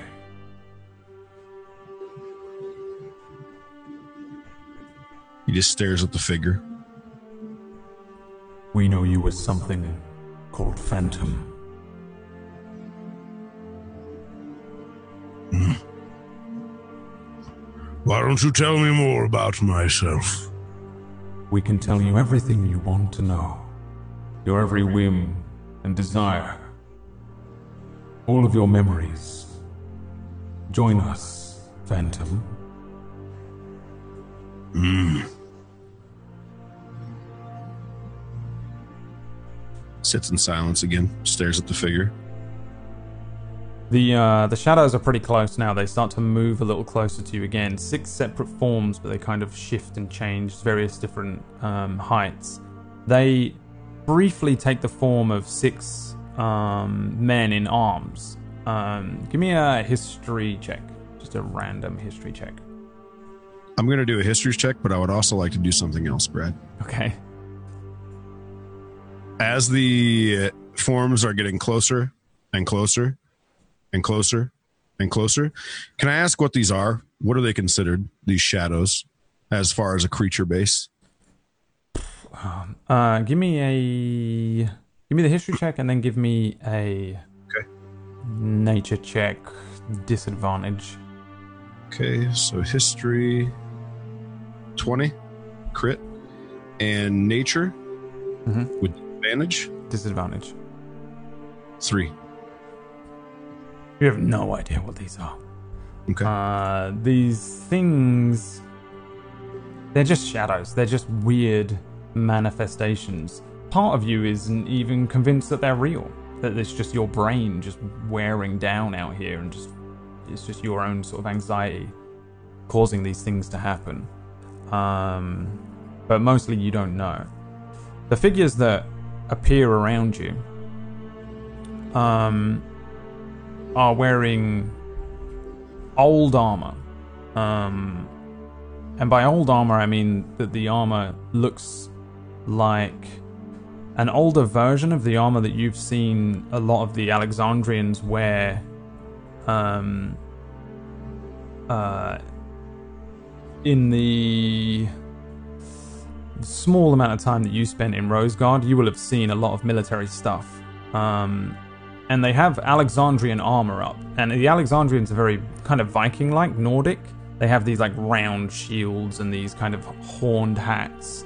Um, and this these thick leather hide sort of armors a lot of the time.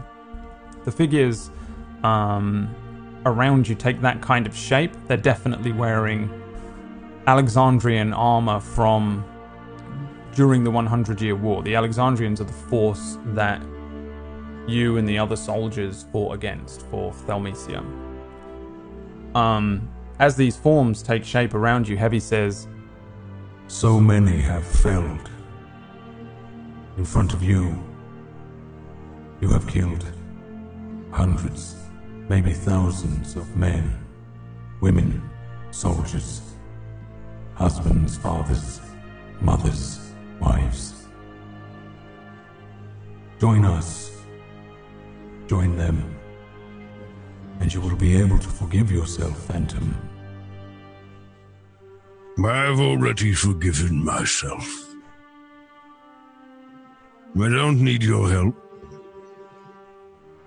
I realize that I'm here forever. You can't hurt me. You're not real. You never have been. You're not heavy. No, I am not. But I am real, and you will not be here forever. Eventually, even you will die. And where do you think you will go? Back to your plane? No. You belong to us now. You live here now. With us. In the I shadows. belong to no one now that this bracer is off of me. You will not own me, nor will anybody, ever again. the shadows are now completely within range of you. They're all around you. The um the form says, Very well. Have it your way if you wish. And I am going to need some initiative, please. Can I ask you a question, Brad? Of course you can. So back prior, when before we started, when I said I wanted to do something else, will you still allow me to do that? Let me see if I can remember what that was when you messaged me. Let me check. I was no, no, no, no, no. Like No. a few minutes ago, I was going to cast a spell, but I, if you don't, if we're already moving on, I'm not going to cast anything. Sure. Don't cast it. Uh, let me see. The shadows are moving towards you. Um, heavy shadow is above you. 19 for initiative for me. I forgot to click on my thing. Okay. 19 and a 19 again. Uh, let me just double check all my own stuff. There we go.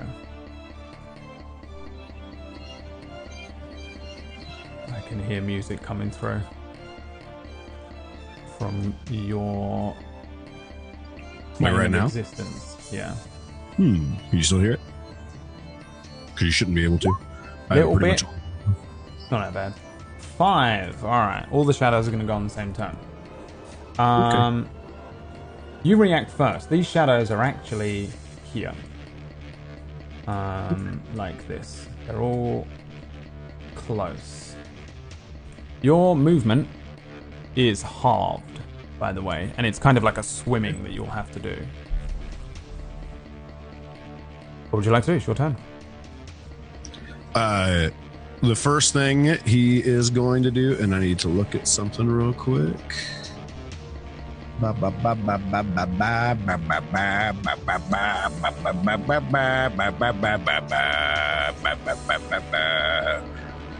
10 feet, 10 feet, 10 feet, 10 feet, 10 feet, hee.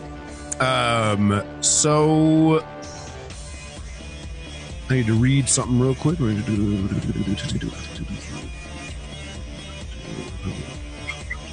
Um, so since there's no floor, there might be a spell that may not matter because there's no floor, right? Depend. What are you trying to do? There is no floor now. Uh, okay. So magic circle would not matter.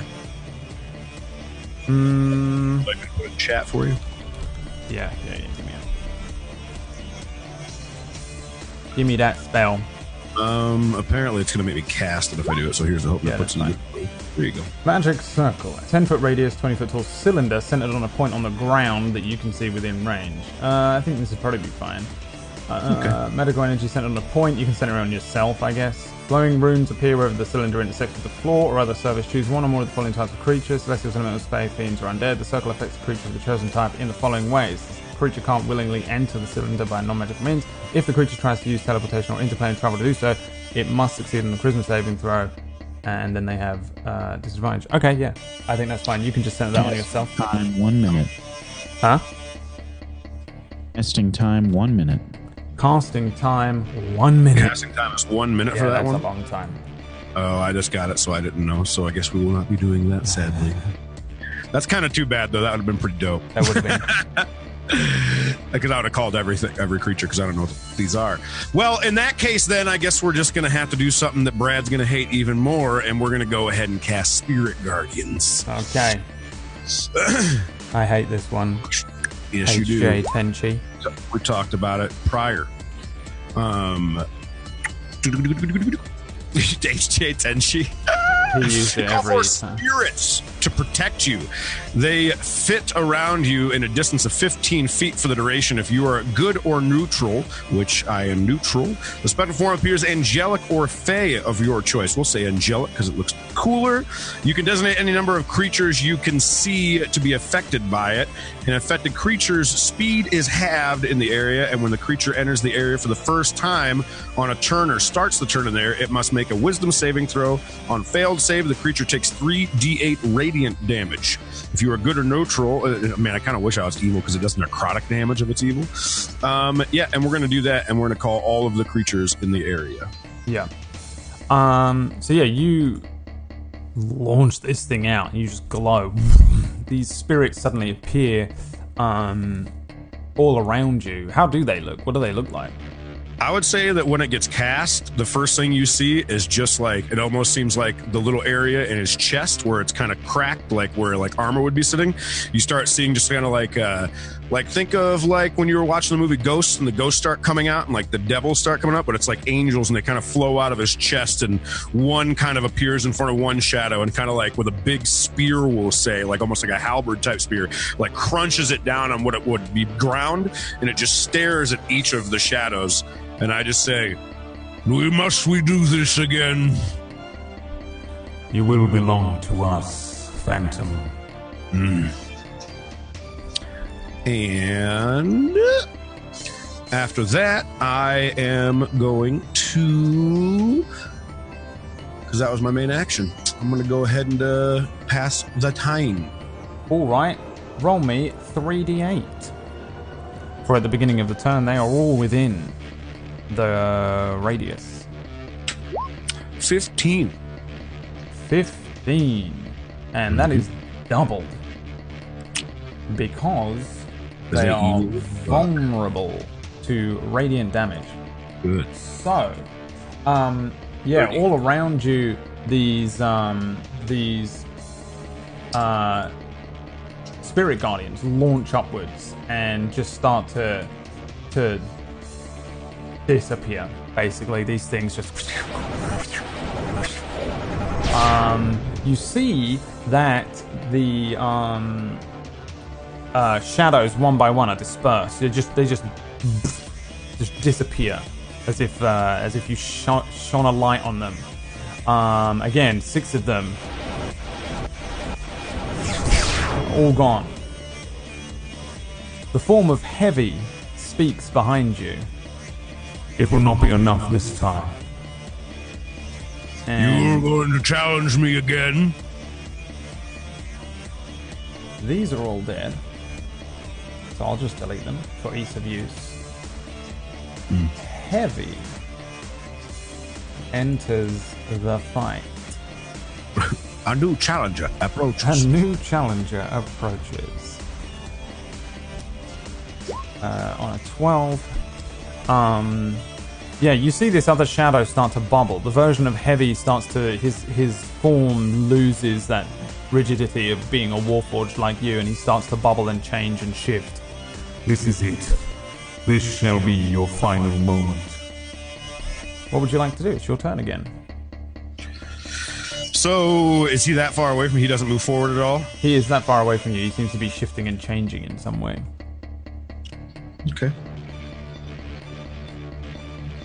Just need to read something real quick.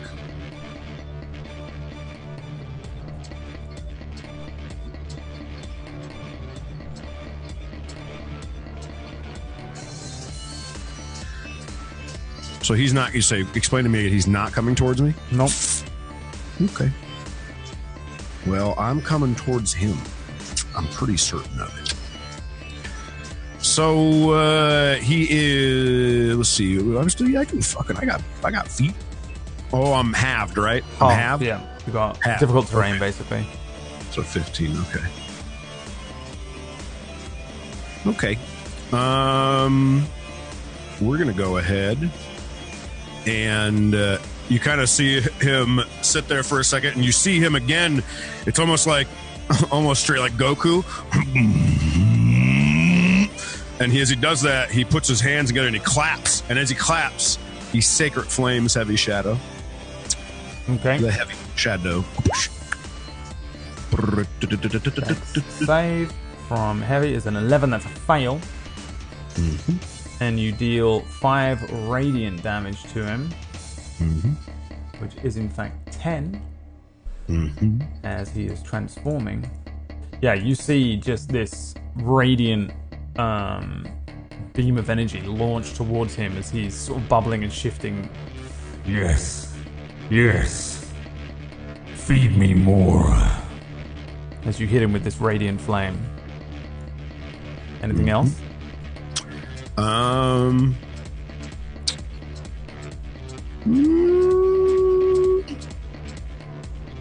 We'll hold on to it. Uh, I am, however, though. How far away is he? I'm gonna move my movement. Okay. I feel like I shouldn't, but I'm gonna do it. Your turn. The heavy shadow. Um, he grows in size significantly. Now then, prepare to join us. Um, as he grows larger and larger and larger, he starts to move towards you, and this form of him is weird looking. The metal that makes up this kind of shadowy form is now kind of bending and twisting out of shape. It looks like a weird kind of abstract scream kind of um, painting where like the metal is bending and twisting in ways that doesn't make sense. Um, Heavy's eyes are full red um, kill mode, and they're looking down at you, and they twist and change. And then there are two or three more that appear on his on his face. Another set of arms sprout out from his side, and they're not metallic. They have like these kind of weird demonic claws to them. Um, and uh, they just appear to be black, kind of shadowy, clawed hands. Um, he uh, he starts to move again uh, towards you, but he does need to make another save. Uh, is it a save? Uh, yeah, I'm pretty sure. Let me back. Um, produces blah, blah, blah, blah, blah, blah. Make a whiz save.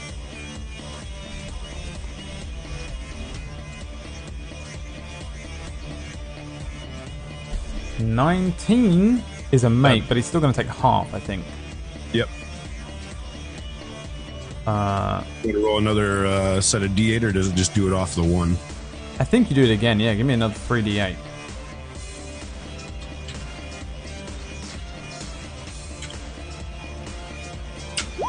Sixteen. 16 double he um he he crawls into this light and you see it peeling off the kind of heavy armor um the version of him that that was um a warforged and behind this form is just a kind of twisted shadow the top of his head um comes out in like maybe 10 separate horns that twist off in different ways almost forming a weird kind of crown on the top of his head um the armor is gone, revealing another arm. He has four arms. He doesn't have like a bottom half. It's kind of like a, a ghostly wisp, a shadow. Um, and he starts crawling forwards as if he's actually gripping onto the uh, the vacuum itself. The radiant damage kind of burning away at him. He says, No, you are mine. and he is going to do something. This ball of energy uh, moves towards you. Um, this strange kind of almost electrified kind of black energy pushes out from him and moves uh, at you. What is your AC? My AC currently is without the shield. It is eighteen. 18.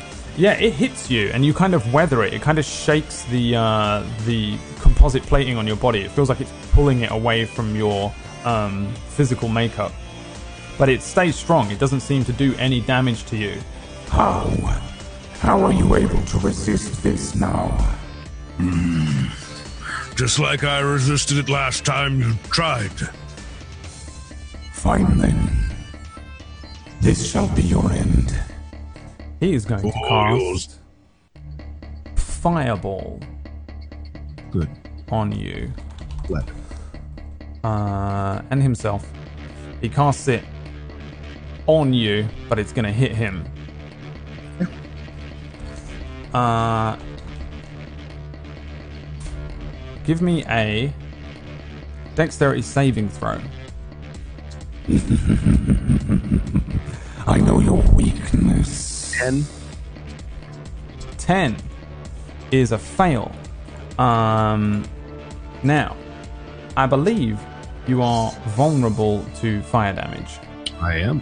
which means you will take double of 26. But do me a little favor. Mm-hmm. Look at your sheet. On there, the vulnerability to fire damage has been removed. Hmm. The reason for that is because you are now immune to fire damage. And you can add that to your sheet. The fireball launches out. It completely engulfs you. As it hits you, I think this is the moment that you hear Hasmal speak to you. Um, in the monologue that we heard at the beginning, where he said that he's failed his pursuit and that he passes on the power of the gate to you. Um, he refers to warriors, the plural, even though you're on your own. Um, he says that if uh, Amun Barnia breaks through, it'll be too late. And when your new power awakens, summon yourself to the gate and complete our pursuit. And as this fire is washing over you, you see that form in front of you burning itself out of existence as the sort of heavy form of this twisted demonic figure, this shadow wraith, is burnt away. And your spirit guardians will have dropped, yet you are still lighting up around you. You're completely wrapped in these flames now. Your amber eyes taking on a whole new meaning as they are completely alight, and we see this burning version of you just pushing through in this endless vacuum now. You are completely on fire, but it is not from the fireball, it's coming from you yourself.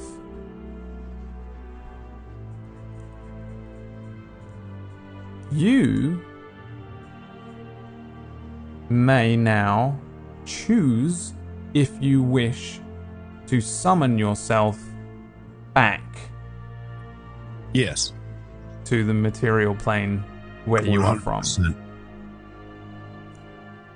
They can all say welcome back. You hear the voice of these shadow creatures again. No. No. No. And this form, this fiery version of 19, sort of implodes on itself and disappears from the quasi elemental plane of vacuum. And now we shift again to another player. Welcome back, 19. Welcome back.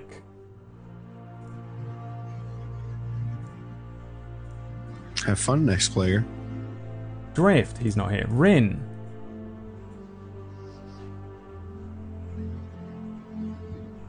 There you are. Your previous sort of memory as well was of being kind of completely obliterated from the uh, the the dragon, the ice dragon, as it washed over you with this cold breath energy and uh, literally ripped the life from your physical form. You were then left floating in this sort of endless nothing, and you had nowhere to go. Probably felt more lost than you've ever felt. Um, two two figures, two other energy signals out there disappeared and left you alone for a moment before, in a very similar instance to what Iridir experienced, you find yourself waking up. Your body again, like Eero, feels brand new, but you physically do not feel very good at all. You probably feel sick, probably have a headache. You've experienced the words that Hasmal spoke to you. Um, as you sort of wake up from this sleep. Um, but you wake up again like Eero, completely naked, no items, no bracer.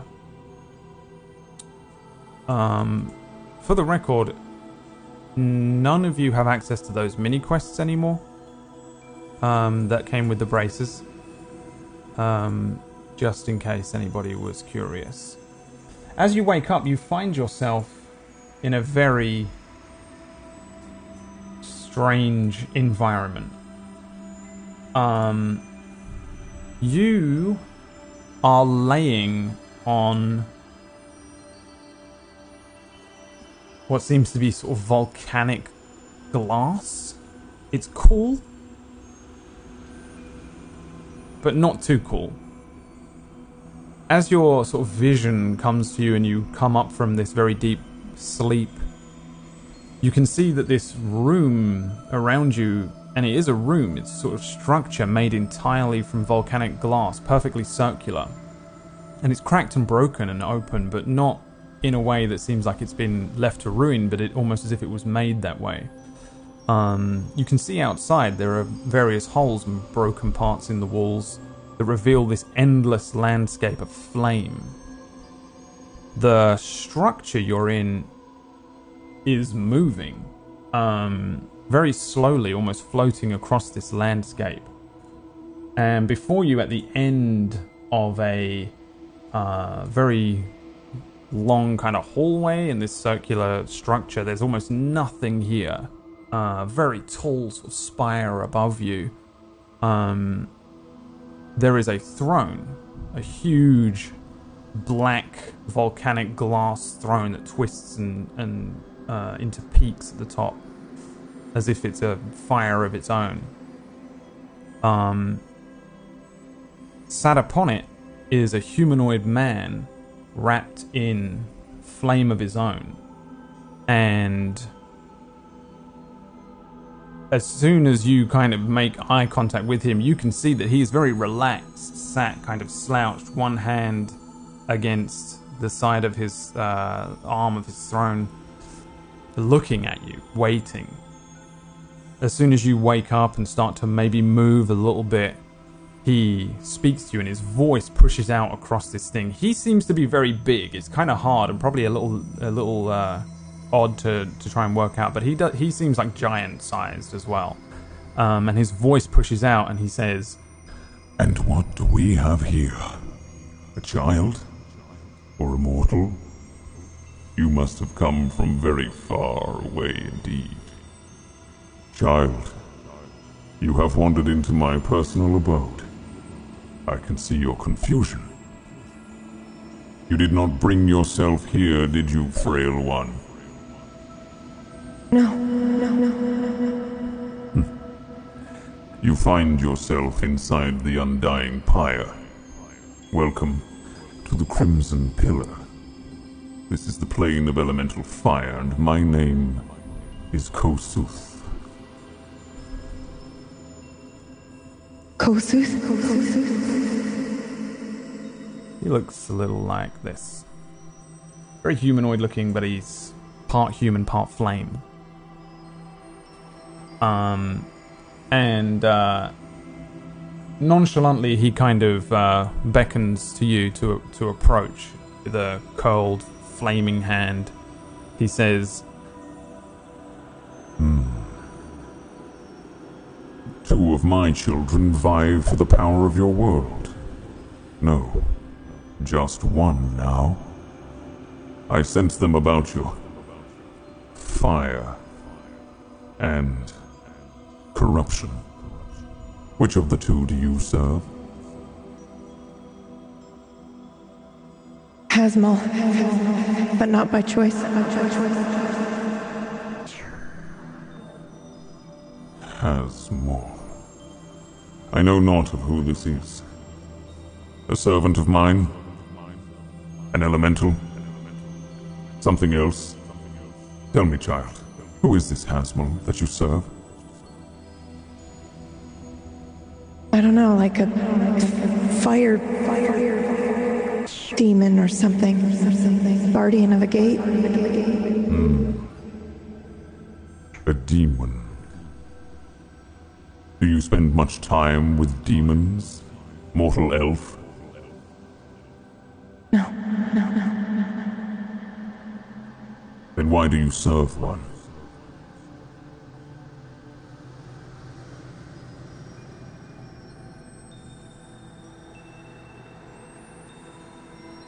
Wait, wait, what? Is he talking? Wait, I'm sorry. Can I roll an intelligence? Is he talking about someone else? Is he talking about D- Death Singer? Or is he talking about Hasmal? Can I roll an intelligence check, please? "I don't think you can. I don't think you know." Okay. Okay. Okay. I think this is a perfectly reasonable line of thought to have in Oh and out of character, but Oh my god. there's no roll. Okay. I, I, I serve no one. At least not anymore. Yes. Perhaps serve me then. Serve the flame.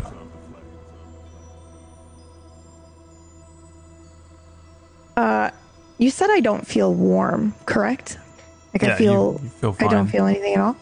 You feel normal. You feel like you.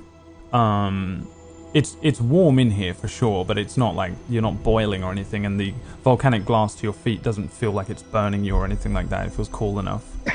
Okay. Do I have much of a choice? Hmm. You always have a choice, mortal. Do you have family? Who is your father? I don't know. I think of Eero and Drift, though. When he asks me if I have family. You are something different. I sense it. What are you? What lies deep inside? I don't know what that means. There is something more in you, child. Something alive and burning, something bursting to get out. It's a fire and it must be awakened.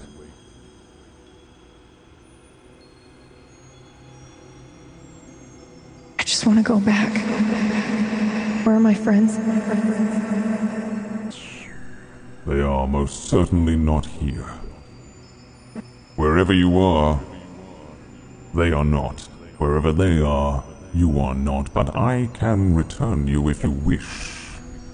But you must serve me. You must serve the flame. When you return to your home, your life, you will pray to me and build in my name and begin the work of worship to me. And if I say no? Then you may leave the Crimson Pillar and see how far you get alone. And what do you want? Pray to me, and I will heed your prayer. I will guide you and those that follow you in my name, and I will make you powerful. You can become your own leader. You can follow in the footsteps of the one who created you and used you as a tool. This Hasmal. He is gone, no? I think so. Then who is next in line to his throne? Should it not be you? It can be you. Craft your own tools. Use tools to build whatever tomorrow you wish in the name of the flame.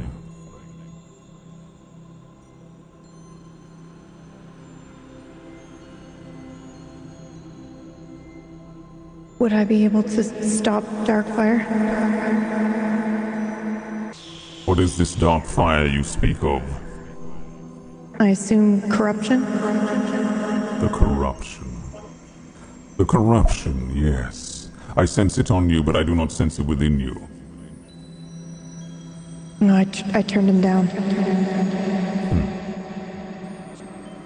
Purification and destruction. Are these two things the same to you? No, no, no. Then how do they differ?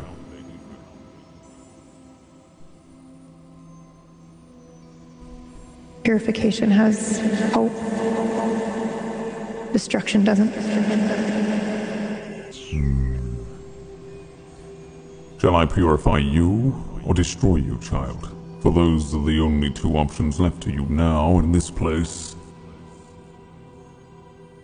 I serve no one.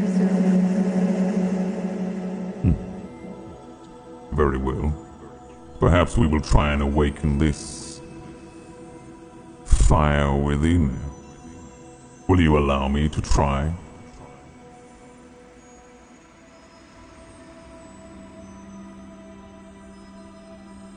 Oh boy. Oh shit.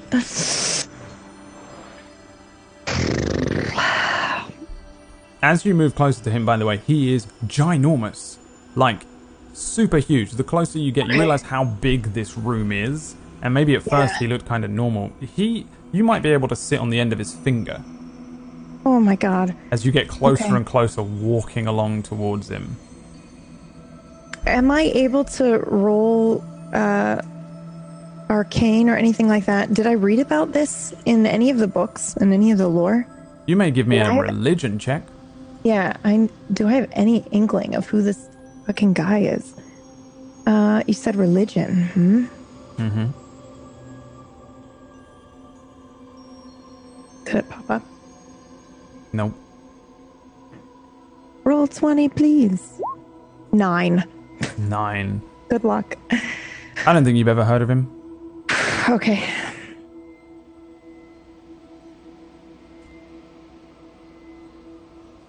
No. No, no. I understand. What power you have It does not belong to you. What power you will grow into, that may be yours. There is something else about you. There must be a reason that you were placed before me. Tell me, why do you think that you are here in my domain, in my palace?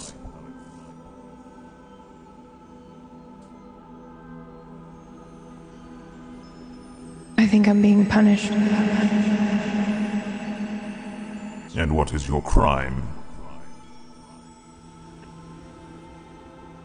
Betrayal, probably. And who did you betray, child? Returda.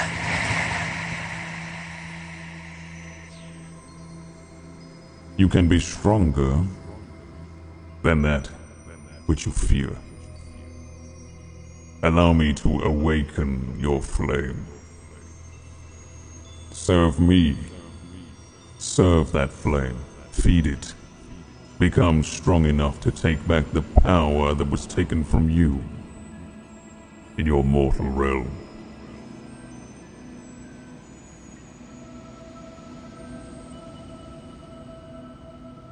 I'm probably thinking about Drift and Eero and even 19 and how they told me that my strength was with them. Specifically, Eero saying that I could count on him and that I wasn't alone. Then I think about the fact that they're probably dead.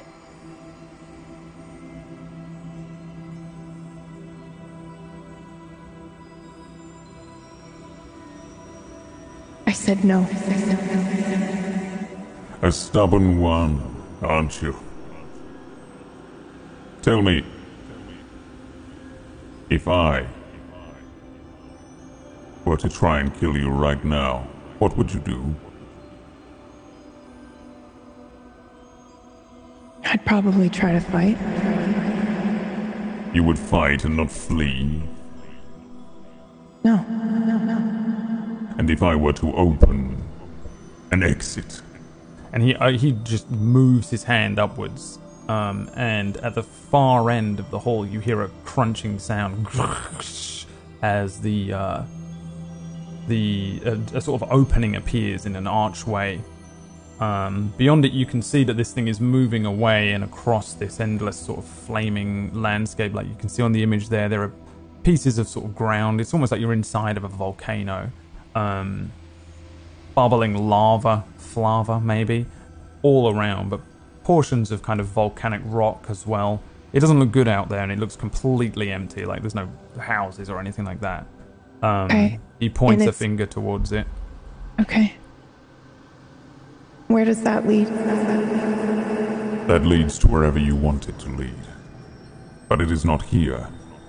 Not here in my safety, in this place. Possibly the only place here on this plane where you will survive. And you'll just let me leave? Mortal, I have no power over you.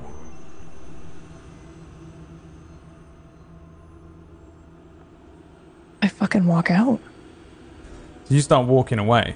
It's, Yeah. It's far away though. Like it's like a few hundred feet, maybe more, and you just turn from this um, huge figure and start moving away towards this exit. Um, as you're moving, he continues to speak to you. Okay. Child. You will not make it far. Serve me. Become my mortal arm in your realm. I know I'm trying to act totally cool, but my heart is pounding. Um and I don't say anything. I just keep walking. There's a like a crunch from behind you, and whether you look behind or not, the the figure kind of moves forward in his throne, his hands kind of pushing to the edges of the uh, the seat, and he moves himself, leaning at the edge of his seat. I can give you whatever power you desire. Whatever it takes, child. Serve me, serve the flame. Do You not go out there and die. What did you say? I said you can't give me what I want. Tell me what you want, and I, Kossuth, Lord of the Flames, I can grant it. Freedom. Very well. He sits down. The doorway opens a little more, and you carry on moving towards it. Yeah. They say that I'm death like is freedom sweating too, right now. child. Sorry, what? Death did he is freedom too.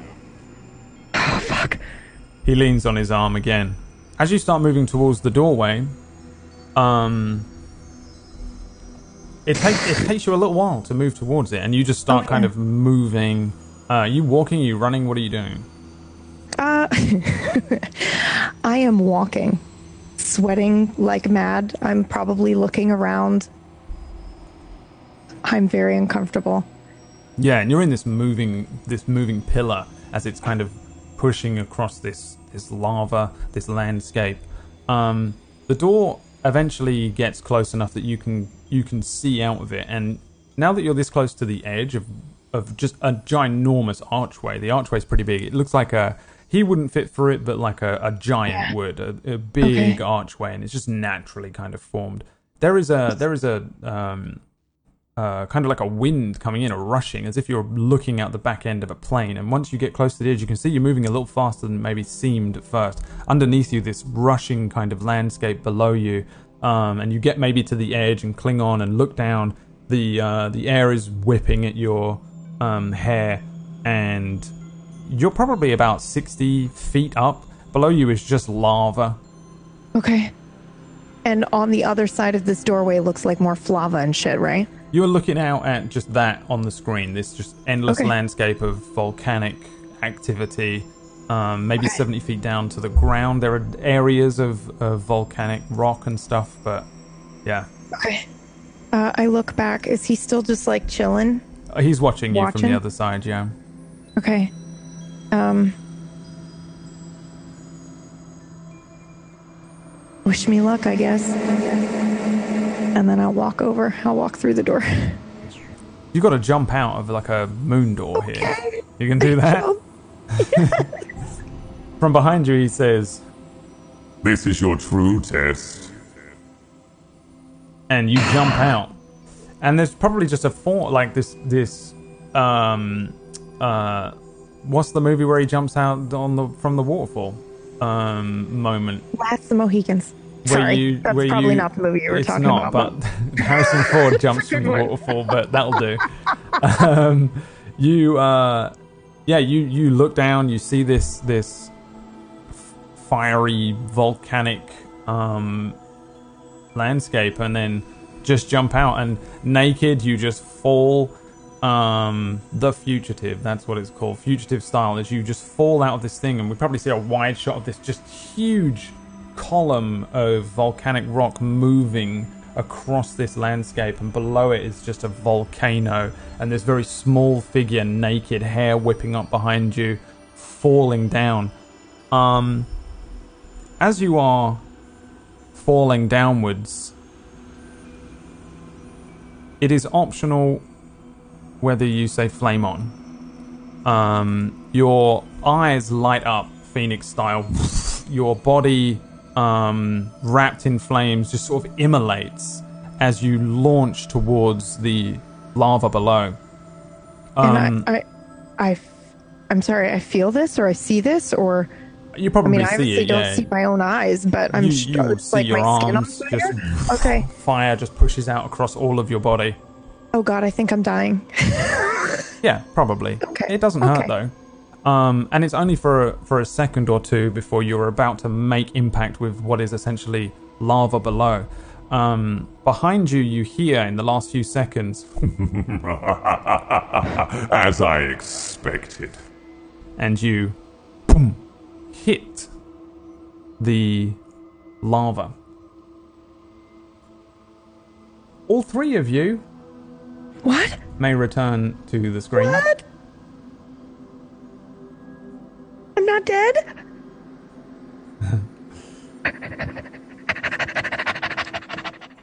Good dog. Kinda not dead, no. I'm gonna cry.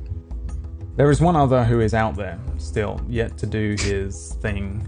What is happening to Hero Dear? um, there is another out there, Drift. But we'll get to him next time. Oh my god. The three of you activate your new abilities handed to you by uh, Hasmal, Fire Guardian. What this does, mechanically, is the following you are all level 7. However, you must take the level in Sorcerer, and specifically, you are a Pyromancy Sorcerer, and your cantrip and spell list is restricted. So think of this like a free level, basically. It's just a side side level. Um, you get all the benefits of the level up, but it's restricted in in a certain way. Um, you can pick from a spell list, and I'll give you guys this in a minute, and you can choose. But there's not much going on. Um, your cantrip spell list is restricted to control flames, create bonfire, firebolt, green flame blade, and light. And you take just automatically because this is what you get at this first level anyway. Absorb elements and burning hands as first level spells. And we can do all this stuff after the stream. You don't need to worry about it now. Um, you also because I didn't retain like any of that. I'm still I know, yeah. I'll I'll I'll hand it to you. I'm just giving it to you now in general. Um, you also have this. Each of you has a, a feature known as Fire in the Veins. You gain immunity to fire damage, and in addition, any fire spells that you cast ignore resistance to fire damage on the other side. So anything you cast it against um, that might be resistant to fire damage will not be. Um, the secondary thing you get is known as Heart of Fire. Whenever you start casting a spell of first level or higher that deals fire damage, fiery magic will erupt from you. That eruption causes creatures of your choice that you can see within 10 feet to take fire damage equal to half your sorcerer level. So you just do a little bit of fire. You can just immolate yourself every time. Well, you do, it's just automatic as soon as you cast a fiery spell. Um, we need to do one thing, which is, uh, in fact, I'll vomit just- off screen. Huh? Oh, vomit off screen. Yeah. Yeah. Um, I guess everyone roll me a d6 plus your con modifier. D6 plus con mock the fire. Four. Plus four permanent HP. That's a one. plus one permanent HP Seven. and seven. Plus seven. So I'll give you all that stuff that you can do in a in a bit. Um, you all now pretty much have the option to um, flame on and flame off as well. You can just immolate yourselves in in flame at will, um, and it doesn't do anything. It won't. Um, it won't be anything more than kind of um, uh, you know, not not real. My brain is just turned to mush in that moment. Um, it's uh, you can just you can look fiery. The the description that I gave each of you of what you look like when you were covered in flame. Eero didn't get that description, but he was turning into fire um, at the end of that. Um, but I thought if I tell you what he's doing, then you all know what's going on. And I thought it'd be more fun if I slowly reveal a little more and more. But each of you can kind of turn on like a full, um, full body flame on um, uh, thing. So, what do we see around us? Like, where? What's going on? Yeah, are we like like you never really kind of finished that, Brad? Like, how did we we're all together, or how this? What's going on? Like, yeah, do we see 19? Yeah, like what's going on with this? I'll tell you Don't do it. Tell Next us now, time. you asshole. God damn it. I'll tell you next time because we need Drift. And he's not here. And two things that I thought were going to happen didn't happen. So Oh, shit. uh, it, did you think I was going to say yes to this guy? I wasn't sure. But Oh, God. I also prepared for some other stuff. So, we come to a slightly premature ending of the episode because you sh- you're going to want to be a group, and I need to know what. I what fucked John up six doing. shadows in one swing. Is that why? I actually thought you were going to use your new clerical abilities of just turn on undead and just imme- immediately. Well, see, I wasn't, but I didn't know what they were. right. I didn't know what they were, so Yeah, I thought that's what you were gonna do. So, um, yeah, just as a just as a little thing. By the way, like two seconds after after we left Eero, he turned entirely into flame and disappeared from Barovia. First of all, what are the odds that you got Barovia or you got? I can't believe it. I think that's awesome. It was Uh, what's hilarious is thing. like, you know, I like I could walk around Barovia and like I know where everything is. Like Yeah. Wax Steven knows this. You ran Curse of Strahd twice, essentially, right? Especially the beginning. Um, so like it came up Demi-Plane of Dread, and I was like, "What is that? That sounds awful." And then I looked it up were more afterwards. and was like, episodes. How many Oh. episodes of Darkfire have we done? Forty-one or two? 40. There were more episodes of uh, Blood and Mist than there were of Darkfire so far. So Yeah, that's Um, how much, how well I know Barovia. yeah. Blood and Mist is a show that Whack run previously, and it was the Curse of Strahd uh, module. Um, so yeah, you you ran that, and then because you were dressed as Strahd and everything in that, and I was Oh, like, yeah. what are the odds of this? Um, the odds that 19 would be the only character who can survive in the quasi elemental plane of vacuum is also insane to me. And also the odds that you would roll to go and see the, the god of fire, um, Kossuth, is insane to me. Um, with these rolls that you gave. I was like, what? What are the odds of this? Like, you could have gone anywhere. There's so many random things. I have a, a list of 100 things. There's, I don't know what half of these are. Stardeep? Um, you can go to the prime material plane. You could have just gone back home immediately. Um, there's somewhere called Hades, which I assume is awful.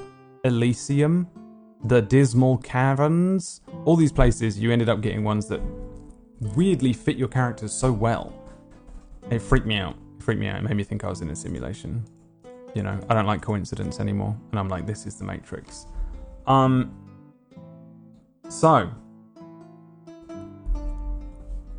Yeah. Oh, also.